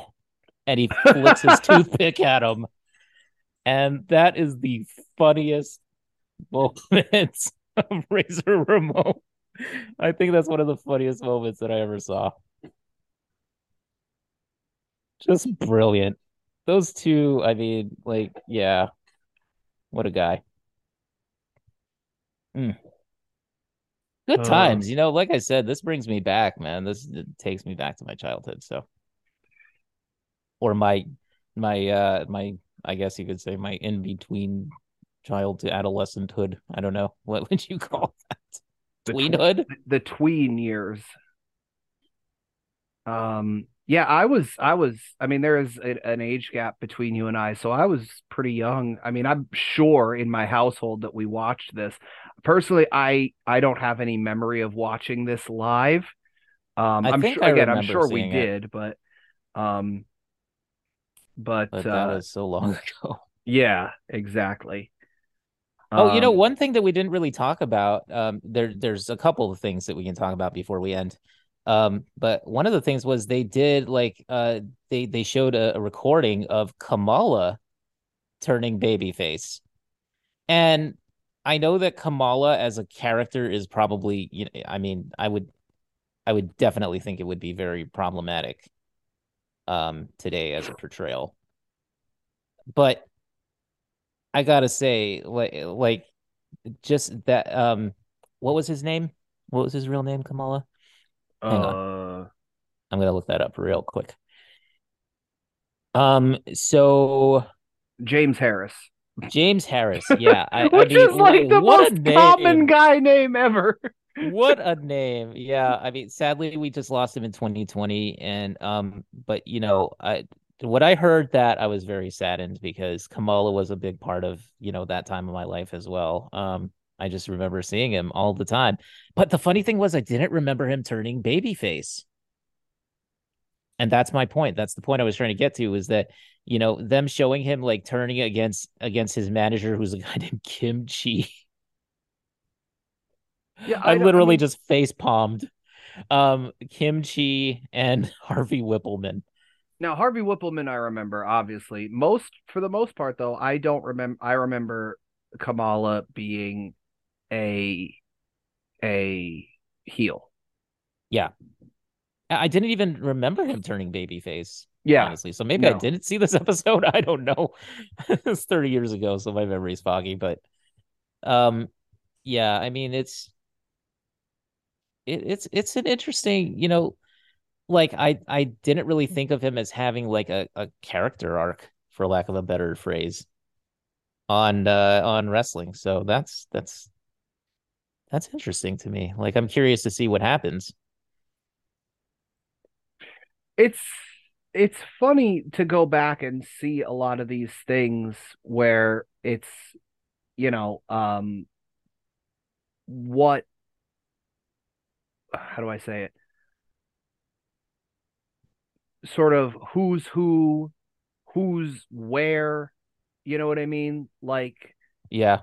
Like if you would ask me like I probably couldn't tell you like we talked about like Koko B. Ware before Yeah. you know and I said like oh yeah like I've heard that you know this that and the other I couldn't tell you. Like if you had said, "Oh, who was this tag team partner in '93?" I would have probably thrown up my arms because I don't remember. Because whether it's just the eventual, you know, the the corporate machine Mhm. that like Vince, you know, turned the company into, where because they rewrite a lot of their history and and they They tell you, you they know, surely do. they they want you to remember this and they don't want you to remember that. You know what I mean? Like there's just so much about a lot of these characters like Damien Demento, Yeah. who you know, Who? Koko Co- Koko B. Ware. Haystacks Calhoun, who? Oh no, I actually know I'm Haystack kidding. Calhoun. We know Haystacks. No, I know, but- I'm just kidding. But I just wanted to say the name. I'm sorry. I Yeah. wanted to say the name. But no, but it's just a- that thing That's of an like amazing name. But it's just that thing of like, you know, they kind of unfortunately, they kind of dictate who you remember and who you don't. You know what I mean? Yeah. Like Yeah, they do. and and there's just certain characters like that that it's like oh yeah, like and I'm sure if if I if we clicked on his page, you know, we would see what whatever arc the Kamala character did have Yeah. but because it wasn't and obviously you know we were kids watching it so who did we re- we we cared about Hulk Hogan we cared about the Undertaker we cared about the the more upper main Mhm. event guys we didn't care about and it's really sad to say but we didn't really care about to a certain extent even the Steiners you know what I mean we oh, didn't Oh, I cared about I- the Steiners. you know what I'm you know what I'm saying though. It's No, I like I'm not saying we did, but like there's just there there's a reason that you know guys on the upper card, guys on the you know upper mid, mid, Yeah, lower yeah, mid, and lower you know card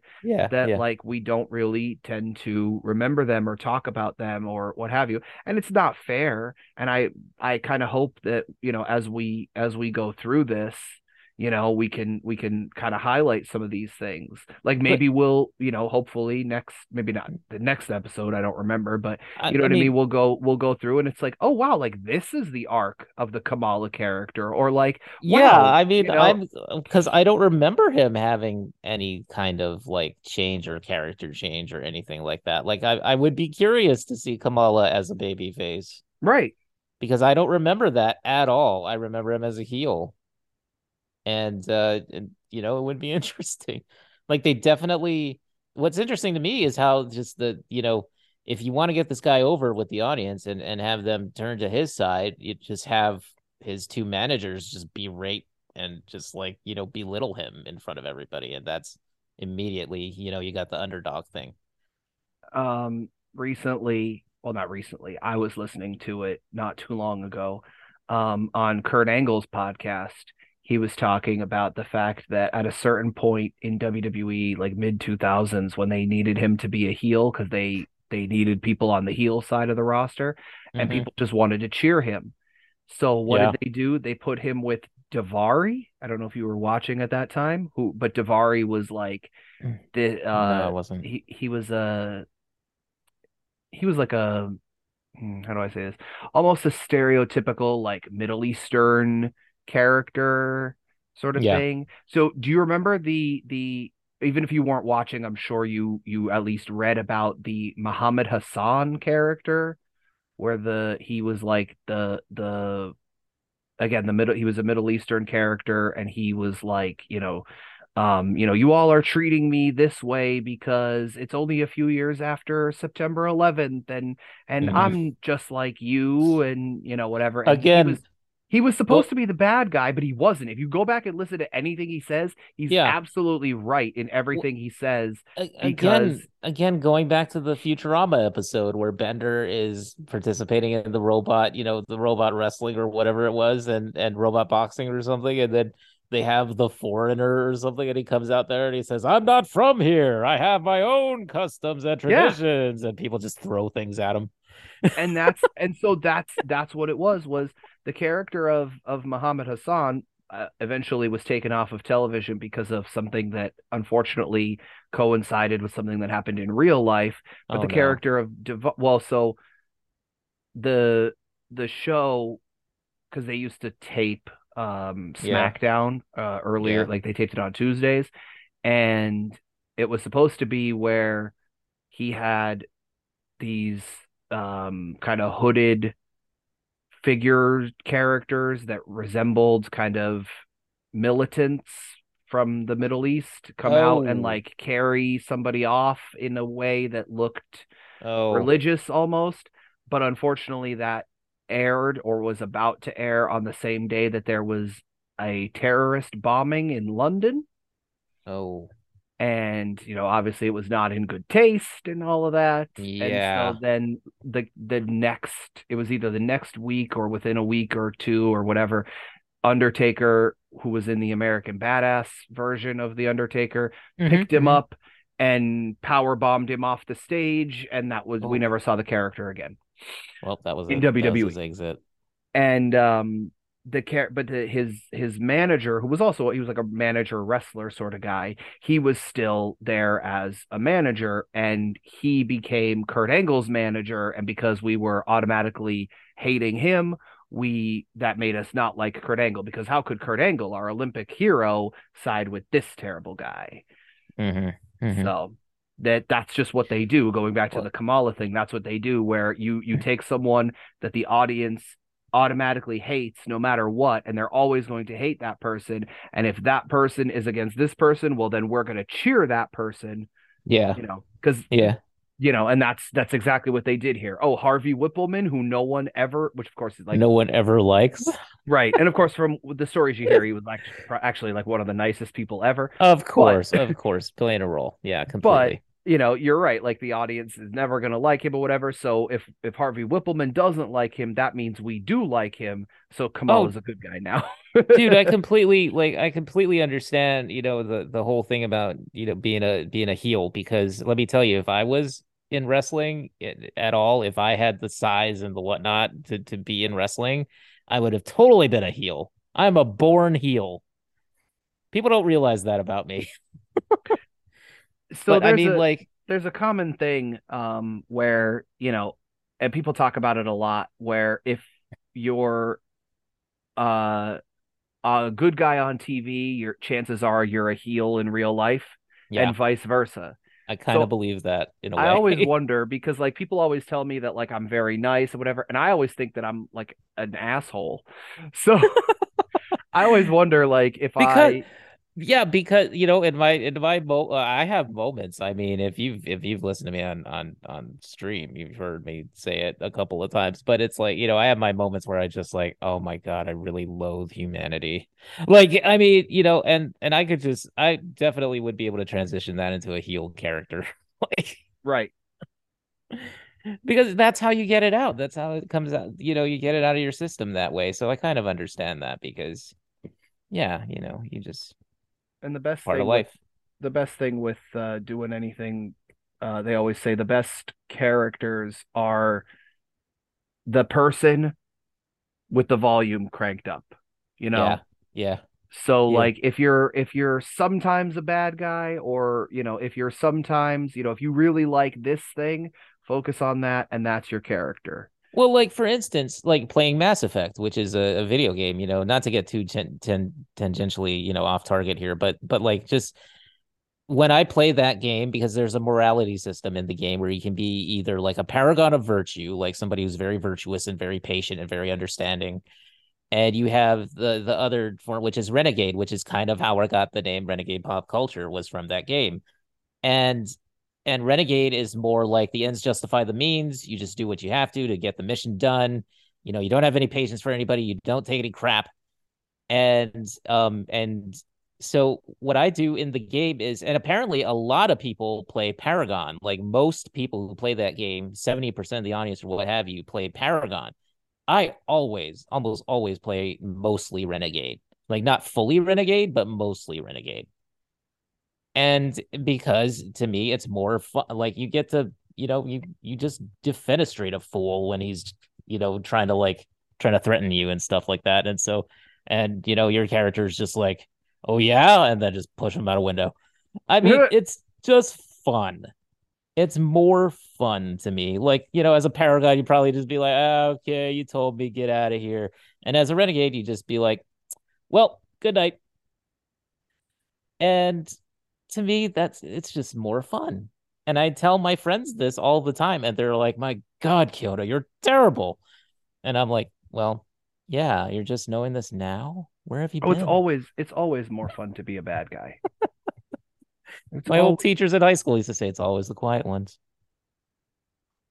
Yeah, unfortunately, that's No, become too much of a meme now. It's become too much of a thing now, but yeah, but I mean, you know, but yeah, that's what uh that's what they said about me too. But I wasn't that bad. But still, I mean, it's just it's fun to be a heel character is my point, you know? It's because you get to let all that aggression out and whatnot. And speaking of which, let's talk about Doink. I am very 50-50 on the Doink character. I remember Oh, yeah? loving that character when I was a kid. Now, as I look back, I'm like, eh. He's, yeah, it's a little cheese. I, see like, what they were going for. I see what they were going for. I like the concept of at first it was the evil clown, whatever, and then Yeah. like obviously it was like they they then went tried to go face with them. Um, Yeah, that I I remember care the thing for. the, the thing that I remember the most. It's I think it's like two years after this, like ninety five or ninety six or something, when there was Doink and Dink And Dink. and you know like there was like all the the the the little people clowns like Yes. The golden age. No, uh, Yes. not the, even uh, slightly. Uh, Yes. The, 95 probably the worst year in professional wrestling actually. that was a rough one. But, uh, yeah. But okay, so so they were obviously they had him in a in in a feud with uh Crush. Your Crush, the Kona Crush. yes Brian Adams, uh, the great Brian Adams, um, who I, I was he originally actually from Kona? i think he lived there Yeah, maybe he lived there. I could imagine that. But um, Yeah. but I mean, he pulls on. You know what? It does say birthplace Kona, Hawaii. It does say that. yeah but So raised yeah. but raised in a spot that i'm not even going to try to pronounce Uh, wait, hold on. Let me see. Where's that at? Uh, i'm on the i'm on the the fan the the fandom Yeah. page for him It's under career Kiala Kekua. It's Kealakekua. Um, yeah, Kiala Kekua, Hawaii, and he attended Kona Wai- Kona Waina or Kona Waina, as we say it over there. Sometimes we would say that. Um, i'm normal there's there's quite a bit that i can say yeah, you could probably pull that one out. It's Kealakekua. So if you just Keala Kekua. There you go. Yeah, if you just pronounce it like phonetically, then you, you can get it pretty easy.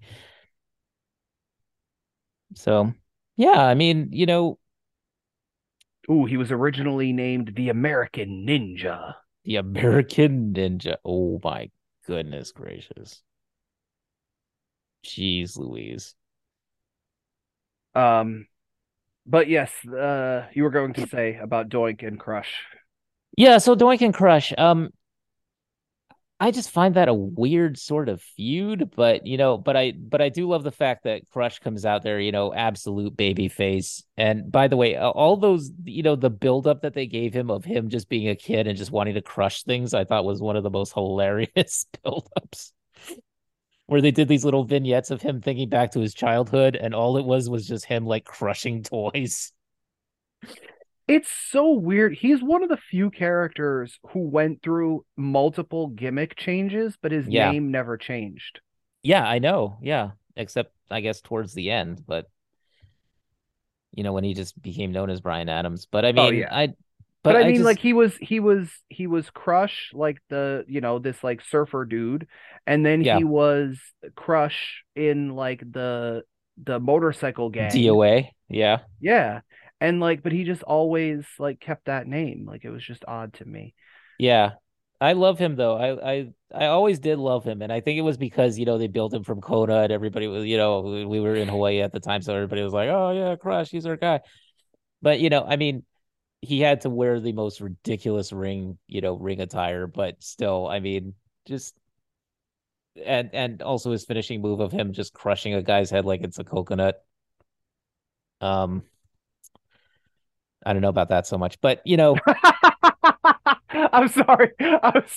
Because to me, I don't know if you meant it this way, but I took that as like the whole um like we were talking about before, like I said that that word, you know, that we're not supposed to say anymore, like whatever, like that it was very much like a like yeah, he did this thing. And it's it's like when like when you have the the old thing of like I, the whole I'm not from around here and like the WWF WWE did that for a very long time, right? Where it was I'm American, so I'm the good guy. You're literally from anywhere that isn't Canada. that isn't Canada. yeah. Because if you're from Canada, you're sometimes the good guy, You're, like, sometimes the bad guy, because you're our neighbor to the north. yeah, Uh, for the most part, if you were anywhere from anywhere else, you were automatically the bad guy because you're Yeah. a full, you're a phrasing it in this way. Don't take it like at, I'm not saying you, but you know, you're a dirty foreign heel. You know what I mean? Like that was Yeah. sort of like the the thought process. that was so- the thought process. and there that was a was lot of things- thought process. Right. And there was a lot of things where it's like, oh, you're from there. Let me give you a, you know, you're from Yeah. somewhere over in in Eastern Europe. You're automatically Russian. You're from, you know yeah, what I mean? yeah, Like, you're- yeah. You're Nikolai so- Volkov. right. And so it's like, you know, like that's all I thought of. It, like that you probably processed all of this like way faster than I just said it. But it's like, okay, so he's from Hawaii, so of course. So what do they do over there? They crush They- they- coconuts. with their bare hands. So that's what he could do to their heads. That's good shit, pal. Yeah, I I don't know, but but you know what I loved about him is that y- like they're okay. So in the nine in, in Hawaii, we speak a, a kind of you know we speak what's called pidgin. You know, it's like it's, Oh yeah. yeah, you know, it's like a it's essentially like Hawaiian Creole, if you want to call it that. I've heard that, you know, I've seen that as a description for it, but it's basically like, you know, pidgin English is like it's like, hey bro, what you doing tonight? You know, you know, hey, we go over there like that. So it's you know, just people just speaking like, you know, just just how locals speak over there.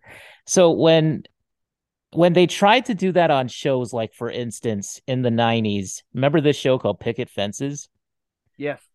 They tried to have a character on there that was supposed to be from Hawaii and was supposed to be able to speak pidgin and it just came out so awkwardly and just so weirdly. And so like, you know, that was kind of i i always remember thinking like nobody really gets it right. Nobody really gets the the local Hawaiian kind of cadence or accent or what have you. And so when Crush is up there, when Brian Adams got up there and he literally, you know, he goes up to Doink and he's like, he's like, hey, brah, like, you know, you you go you you go and do this, I'm gonna smash your head. Like that that is essentially what he meant. Like that's pidgin for like I will punch you in the face if you don't stop. And so the way that he, you know, the way that he used terms like like brutta and stuff like that, like he got it. And I just remember thinking like, okay, he knows he knows what he's doing. Even if it's just a gimmick, he knew what he was doing. I'm gonna So go I mean, I, I appreciated that as somebody that was from Hawaii. I appreciated it. I'm gonna go off topic and ask you, did you ever watch Rocket Power on Nickelodeon? No, I never did. Okay. There was a character who spoke similarly to that, and now I want to have you listen to it and see if it's if it's Oh, accurate. yeah, I mean, I yeah, yeah, you know, because not a lot of people did it exactly correctly. Right. So, you know, that was something. It was something that that I just remember like on picket fences, it was this guy going like like, brah, you gotta help me, brah. And I was like, oh geez. Yeah, just because you add do? just because you add like bra, Just because you add Or, it, it you know, doesn't mean it- it, sounds it's- correct. honestly, and this is gonna sound really like, and I don't I don't mean it the way it's gonna sound, but it's gonna sound terrible. It's like if somebody was like, "Oh man, could you help me do this, yo?" like as if they're like, oh man, that character must be from the hood. Like, From the streets. right because he listen, he added yo to the end of that sentence. Oh, Oh, like-. like it's that sort of thing. I, I, and and you know it, it's so weird to me because I remember I don't remember what movie this was, but it was like an ABC TV movie from way back in like the the late '90s or something, and it was Dean Cain of all actors sitting there with a bunch of guys, and, and they had it was supposed to be like a sci-fi futuristic thing, and they had somehow like interrupted some kind of sporting event or something, and they were supposed to be terrorists from Hawaii. Really? To which I said, "I'm not watching this crap." it's called Future Sport. Future. Oh I found it.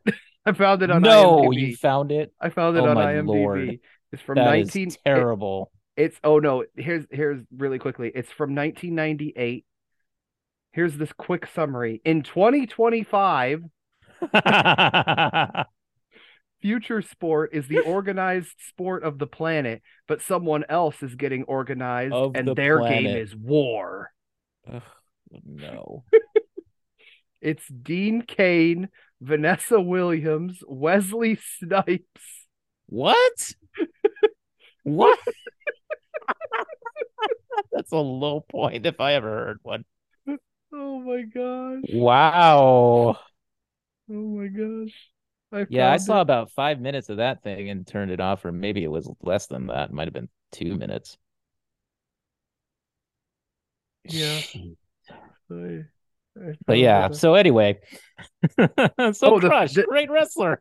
the review really quickly because I'm sorry there's 29 user reviews for this movie and the featured review which has one like and six dislikes best TV movie I've ever seen Future Sport is a great movie. Last week was the first time I ever saw it. Dean Cain and Vanessa How Williams were great it? in it.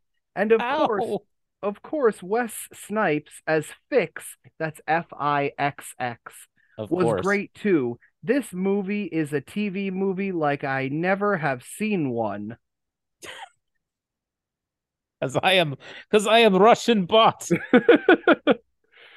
oh my gosh. Oh, we gotta we gotta find oh, I gotta see if this is streaming anywhere. Good 'Cause I wanna watch Is that this. streaming anywhere? I don't When know. I'm gonna When I'm was gonna that look. review written? Jeez, I'm gonna look. this is horrible. Because I just love the fact that it's it's in 2025. I know. It's on Fubo. Ubo. Fubo, Vudu, and Tubi, and Crackle, and Okay, it's on Tubi, so that's probably how they saw it. yeah. Yeah. I feel like we got to do that as like an episode Oh, of Paul and all or something. Oh Lord. Yeah, you should do a reaction.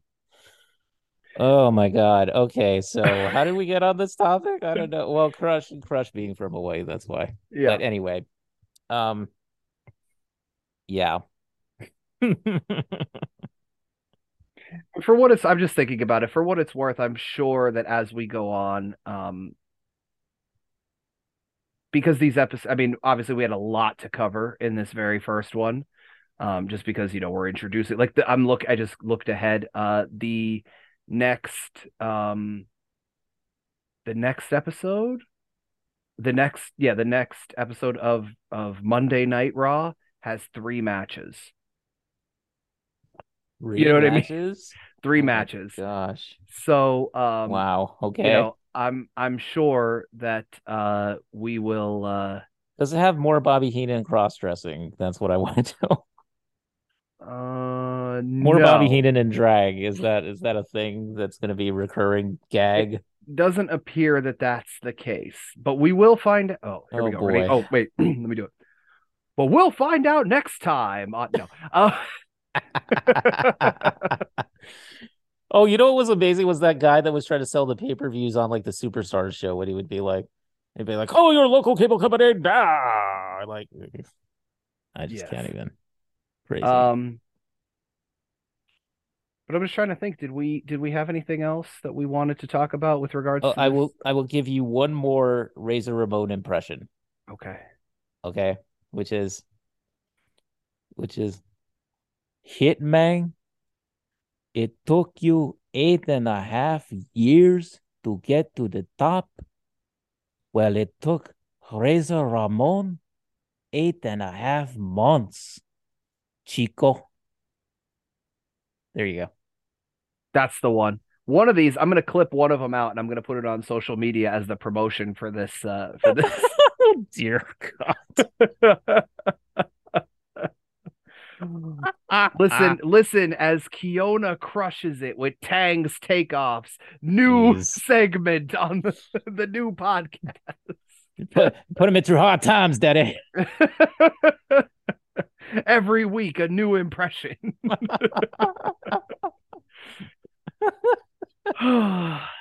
Oh man. I want to do the Shockmaster one so badly too. You want a piece of me, vicious? Come get me. Oh, oh boy. man, Ole Anderson, what a funniest voice ever. so I What were do they thinking with that with the bedazzled stormtrooper helmet? I'm just saying. Um I do want to make uh one final thing is that this uh this scored a 2.5 rating apparently this very first episode which uh pretty much any show on television these days would love to have a 2.5 yeah, every- yeah, yeah. I know, I know a certain AEW would. yeah. um Sorry, we I love them, but yeah. oh yeah, I have nothing. I've I I've zero things tw- I saw them twice AEW except for the so- lack of CM Punk. I saw them twice live this past year. So yeah, no, I'm totally on the AEW train as well. Um but uh yeah, I I feel like I- I'll tell you what, one more tangent though, one more tangent before we go, because I just saw um I just saw Rampage last night. Okay. And and so they've taken, you know, you know, 10 from the Dark Order, Preston Vance. Yes. So they have now moved him out of the Dark Order and now he's with Jose, the the assistant, and I guess he's part of that whole stable with I, I don't know if we're gonna see Andrade anymore, but like anyway, Preston Vance has now he has no mask on. Totally doesn't look the way I imagined him to look, by the way. And he uh, you know, he he he comes up there and he just speaks kind of normally.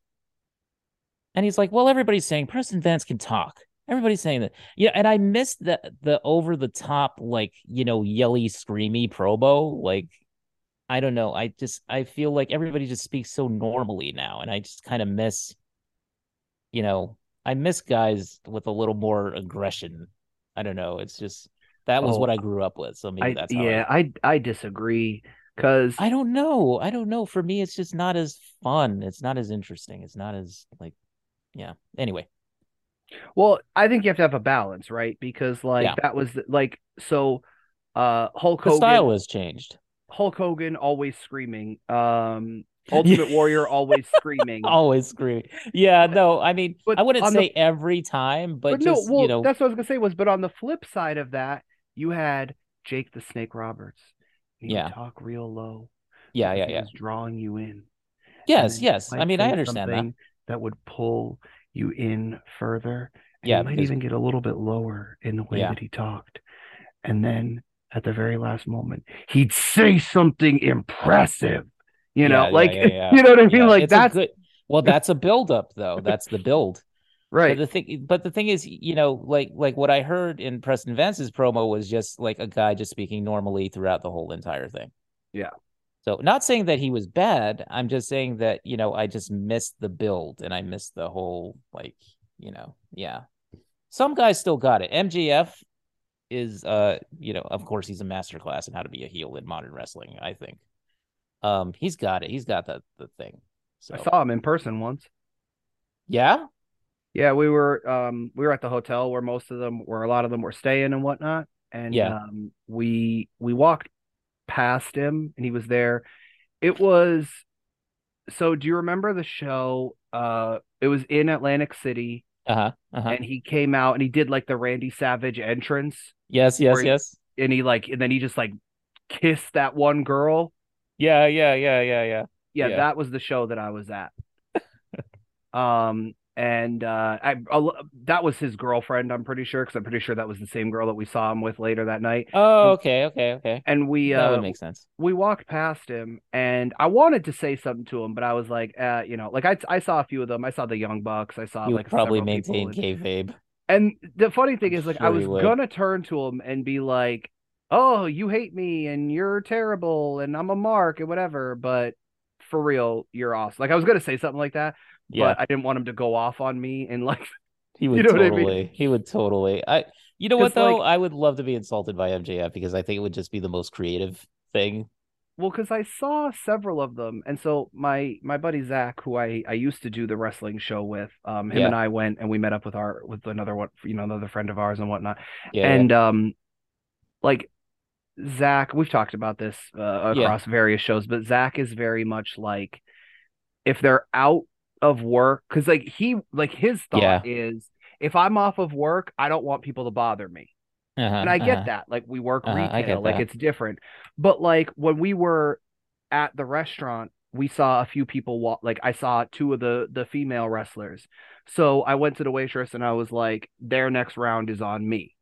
You know, and then like um Oh. Adam Cole and Britt Baker walked in and everybody was like walking up like, "Oh, can we get a picture?" And they were like, "We're actually just trying to get food."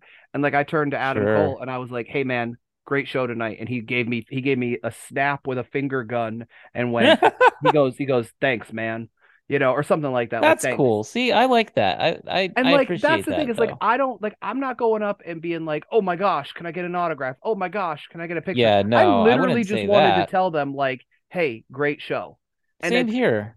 and like the table where the where the two female uh performers were um they a few other people uh, one or two male wrestlers and um some people from backstage went up. And i kind of went up like i approached their table and i like did the like folding hands like please forgive me. And i even said i'm like i don't want to bother you i'm like i just want to tell you all great show tonight thank you so much and that like that was it. And they were like thank you you know whatever and i don't want to like interrupt their meal but i also don't want to like not tell them that they did a good job you know Sure, like, yeah, it's an appreciation people- thing. Yeah. Right. And we saw other people throughout the thing, and I would be like, oh my, like, um, we actually saw uh Ruby Soho walk past us. Oh, and nice. then um she's tiny, dude. I bet. Yeah, she She's looks she looks really tiny. tiny. Um, and then we actually saw her, and then we saw a few other people, and then the next morning we went to we were looking for something, and the only thing one of the only things open was Starbucks.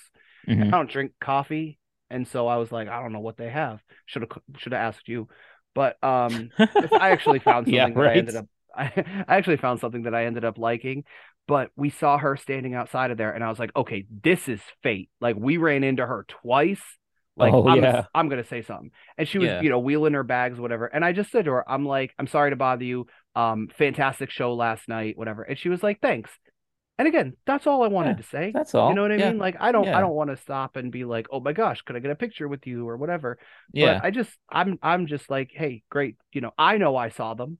Yeah, know what I just to just to yeah, I mean just to like just to tell them a little a little note of appreciation and stuff. And I'm sure that they that they'll love hearing that because, you know, it's it's work, it's rough, it's a tough job. So And my thing like uh, my my count my kind of counter to my my buddy Zach where he was like, "No, like I you know, don't don't be bothering them whatever." And I'm like, "Well, first of all, they it's I don't want it to sound like this, but like they sign up for it. Like if you're going to be a public understand what you figure like that, that, yeah. like that's, you know, that's I mean, you know, I- you yeah, when I worked my jobs, which were all retail as well, you know, if somebody saw me outside of my job or something and they saw me at the mall or saw me at GameStop or what have you, I mean, I would just be like, you know, and they said hi, I would just be like, oh, hi. yeah. Yeah. But it's but it's it's different when it's like enter you know when you're like an it's different when you're an person. entertainer, but I mean, Yeah. yeah, but but you know, I, how hard is it to say thank you? You know, how hard is it? Right? And that's how and hard that's- is it to say thank you to the person, and how hard is it to say thank you back to the to the and that, like I said, that's to- the thing is like I don't want to go up and be like, oh my gosh, I've been a fan since forever, and Yeah, I mean, and I don't want to get a picture with you, and Don't want to like you know whatever, freak out. You know what I mean? Like, there's conventions for that. right?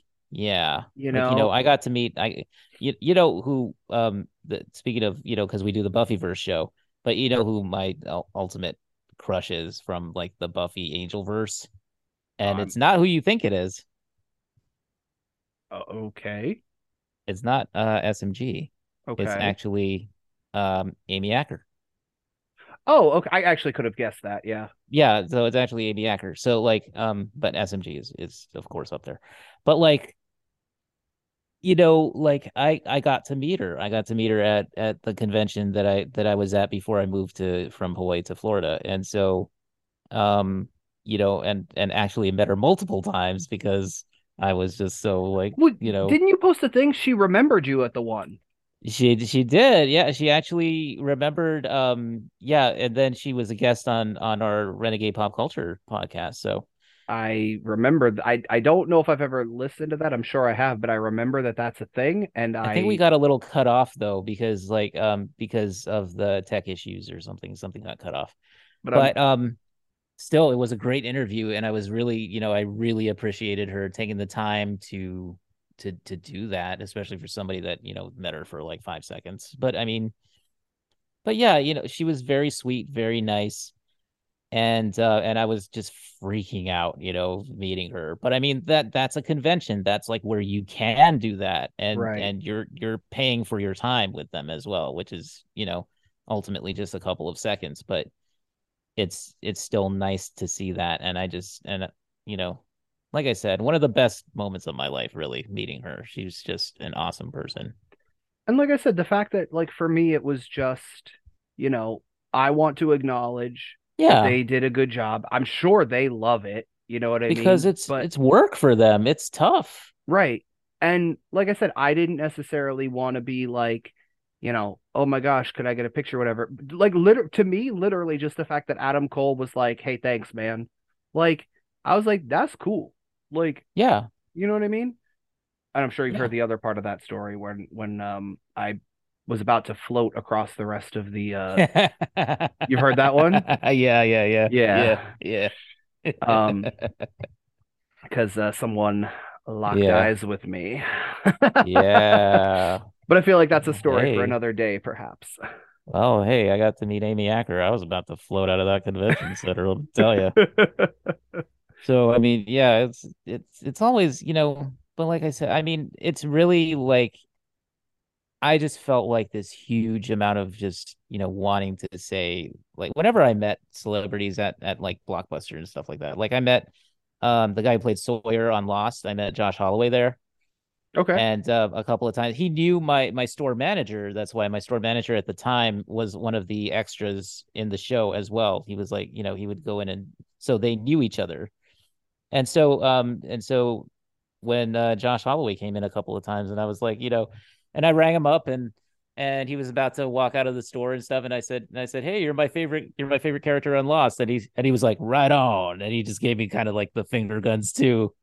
And uh that was that was just cool you know he was so nice just such a nice person so J- very quickly speaking of that, um, I've met him uh twice, yeah and he was not not Josh Holloway, but um Jorge Garcia. jorge garcia oh yeah met yeah, him yeah. twice. Probably Really? one of the Yeah. nicest people I've ever met in my i life. I bet yeah he seems like a real sweet person And he's he's he's nice, but he's also like sarcastic, funny. Yeah yeah like funny yeah Um, yeah so v- this this will be the last kind of off-topic story, and then um, uh, we'll get somehow we'll. I'll, i mean I'll it's a podcast you know it's a podcast so people Um, expect this So we're talking with him. Uh, he had a a thing that was like uh like one of those walk through um like people are gonna jump out and scare you sort Yeah. of things. yeah And he wrote this. There was like a story behind it, and like he wrote the story himself, and you Oh, know all, cool. all these things and whatever. oh wow and um he was outside um signing things and taking pictures of people whatever and he knew that our group was there for like the the fan convention that we were there for and stuff and we know that most of us had met him you know, yeah hold on. Uh, he knew that most of us had met him like a few years prior whatever so he even while talking with other people like he kind of kept our group there off to the Mhm. side and he would like talk with us and then if somebody else came over he's like oh hold on and he would sign something hey nice to meet you whatever and take a picture and then he would turn back and talk with us wow like he like yeah he was really cool about it. he about took it the time he took the time yeah and he, like i i'm a tall guy so i know that in a group setting like that i learned at a very young age because i've always been taller than a lot of people you stand in the back You know what I mean? Like I Yeah. learned that. Like I stood in I stood in the back of like my group of friends or whatever. Yeah. And he taught when the way he talks, he he'll talk and he'll be saying something and then he'll kind of um, you know, he, he's he's talking, he's talking, he's talking, and then he stops. And then he keeps going with the sentence again. But there's Oh, a okay. pause in there. There's a Right? dramatic pause. There's a, but it's not even but like you think he's done with the with the thing, and then he just picks it up, whatever he said. Oh, I So see. I Every see. time he's talking and he, he pauses, Maybe it's a train of thought thing. Maybe he's Maybe. just like he's got a lot to say. So you know, but it, like people that would, you happens know, to me a lot too. he was like answering questions from like our friends and stuff. And of course, eventually other people who weren't part of our friend group kind of joined in because they were like, he's holding court over there, like Yeah. sort of thing.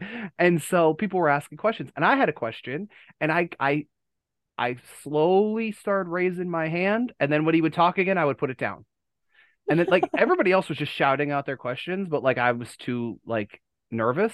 So I just kept every time he would take a pause, I would just slowly raise my hand and then I would put it down because he would start talking. And eventually he points at me and he goes, You don't have to raise your hand. This isn't school, dude. What's your question? I was like, Oh no. I could all of my totally imagine. I just heard that in Hurley delivery voice. Like seriously. I was like, Oh no, in front of all of my friends. Yeah. So yeah, and then I asked him the question and, and whatever. But yeah, I was you like, know who "Oh." was like okay so uh, one more thing before we finish this thing off but i have to tell you the story so i got to meet willa holland who played um um she was on arrow and um ah, God, I know who she is. character I don't know her from that, but I know who she is. But yeah yeah she was also she's been in other things as well but i knew OC her from She was on the OC. so- thea thea yeah she was on the oc yep yep she was on That's the OC. how I know her. Yeah, see, I know her from from Arrow, but anyway, um, so I got to meet her, and I just the thing that I loved about her was just like the way she she just is inherently like cool. Like that was the vibe that I got from her. You know, like the presence. I don't know. Like I'm not saying like the whole like, you know, aura thing, but I'm just saying that uh, like she's just cool. Like she's such a cool person. Like I don't know. That's what I got anyway. But it was interesting. It was interesting. I I got the autograph from her and the picture with her and stuff, and then I went back to her. I I actually walked back to her and just like just just told her like thank you because again that's like one of the things you know. That was like she was my first person that I ever met at a convention, like my first celebrity meeting at a convention. And so I just, you know, just wanted to tell her thank you. And That's uh and yeah. And she was like she was like, "Oh, thanks, man." You know, like like she just kind of I don't know, like that's a cool person. I don't know, just just a just a thing. Yeah. No, and that's and the thing I like is when you're cool to them and they're cool back. Yeah. Because because they absolutely could be and I think some people thought that like Dr. Britt Baker was being rude. Like some like I said Mm. somebody walked up to them and was like um can I get a picture? And she was like "Ah, actually not right now cuz like we're just trying to get food. And then they found out Yeah. that the, the kitchen was closed whatever. And i'm sure that to that person in that moment it probably came off as rude. I didn't like looking in like looking yeah like like being an onlooker i didn't see it that way. But i'm sure some people were like wow that was rude. She could have just taken the picture. But i was like she was like she could have been a lot she could have been actually rude Well, and been like um within no the context of the situation maybe you know like yeah yeah Well- maybe it maybe it was a long day for them i'm sure so Yeah, and like like I said, I didn't I didn't necessarily think she was being like rude, but I'm sure No, it some sounds people like- did. But yeah. it was to me, like I said, it was just more of like, um, you know, she they literally was like, you know, maybe another time if you saw us, you know, in ten minutes walking through the through the casino, but you know, not yeah. necessarily right at this very moment when literally I'm trying to find out if the kitchen is still open in this restaurant. exactly. See that's the context of it. Yeah so yeah. I had a few uh you know like um when i met Daniel Dae Kim at at blockbuster uh uh when i used to work there um yeah i felt like you know like i I told I I said something to him like, you know, I rang him up and then I said something to, to him like, oh, oh, uh, by the way, great job on the show. And he didn't really respond. Really? Yeah. I've heard Which he's normally um good with that sort of stuff. yeah, he, he kind of just went like, uh, and walked off. And I was like, oh, okay. You're the first I person that I've that I that I talked to that has met him who who maybe I something like that. misinterpreted that, or maybe it was, you know, I'm I'm sure he just had a long day and you know, and we were right across from his uh, you know, his burger place that he opened up. So maybe he was just dealing with business and he just didn't feel like he had the time to do to deal with that. But um, but Or maybe he's okay. or maybe he sensed that It's you are a heel in real life. maybe he sensed that. Maybe he got my heel aura. Maybe that was what it was. I don't Yeah. know. But anyway, That was my way of bringing it I all the way back around. exactly. I still I still love him. I still love Daniel Dae Kim. He's a great actor. So yeah. Yeah, but still. Um yeah, so you know, heel aura and all that. Maybe that's what it was. okay. Back to the wrestling. So, uh, just as a tease for, because basically, uh, if if people haven't figured it out, the sort of the plan of this is we're gonna go through the first year of Monday My gosh, that's a lot of episodes, man. Uh, and uh, so next week we have to look forward to. Um, I'm just gonna throw out some names. Okay. So uh, I'm not saying what they're doing. I'm just saying these are some names that we have to look forward to. Okay. Mr. Perfect, Ric Flair, more Vince McMahon, Bret Hart, the champion, shows up. Yes. And you know, so many more. Those are those are the only ones I'm going to give you as a tease. Okay. But uh, so many more. Unfortunately, we do have more Rob Bartlett because, as we said, we don't really get rid of him until April. But uh, but uh, yeah, so that's what we have to look forward to on the next episode. And then I believe after that, before the next episode of Raw, would be the uh, Royal Rumble, which I would think we're going to cover. But we'll Oh, yeah, I would. I would cover that, sure. Okay. Um but uh yes. So um that's sort of the plan that I had for this Okay. series. I'm sure That sounds uh good to me. Yeah. I don't mind because we got to have it in context. That's why too. right. Otherwise, I got to watch the Raw and then it's going to be like, "Oh, what's going on here?" Right. Um but yeah, so I don't really have the way that I mean, so okay, I opened the show, so I'm going to let you close the show. However you uh you I mean Well, I tell you something, man. This has been the premiere episode of reflecting and analyzing wrestling, Chico. So, adios. And remember, what did he say? I don't even know. I don't even know. What was his catchphrase? What was his closing catchphrase? My God, what what did he say at the at Um, the Hall of Fame speech? What was it? What was it? I'm trying to Oh, remember it. Oh, I got it. I got it. I got it. Bad times don't last, but bad, Bad guys, guys do. do. And that's a good close. There we go.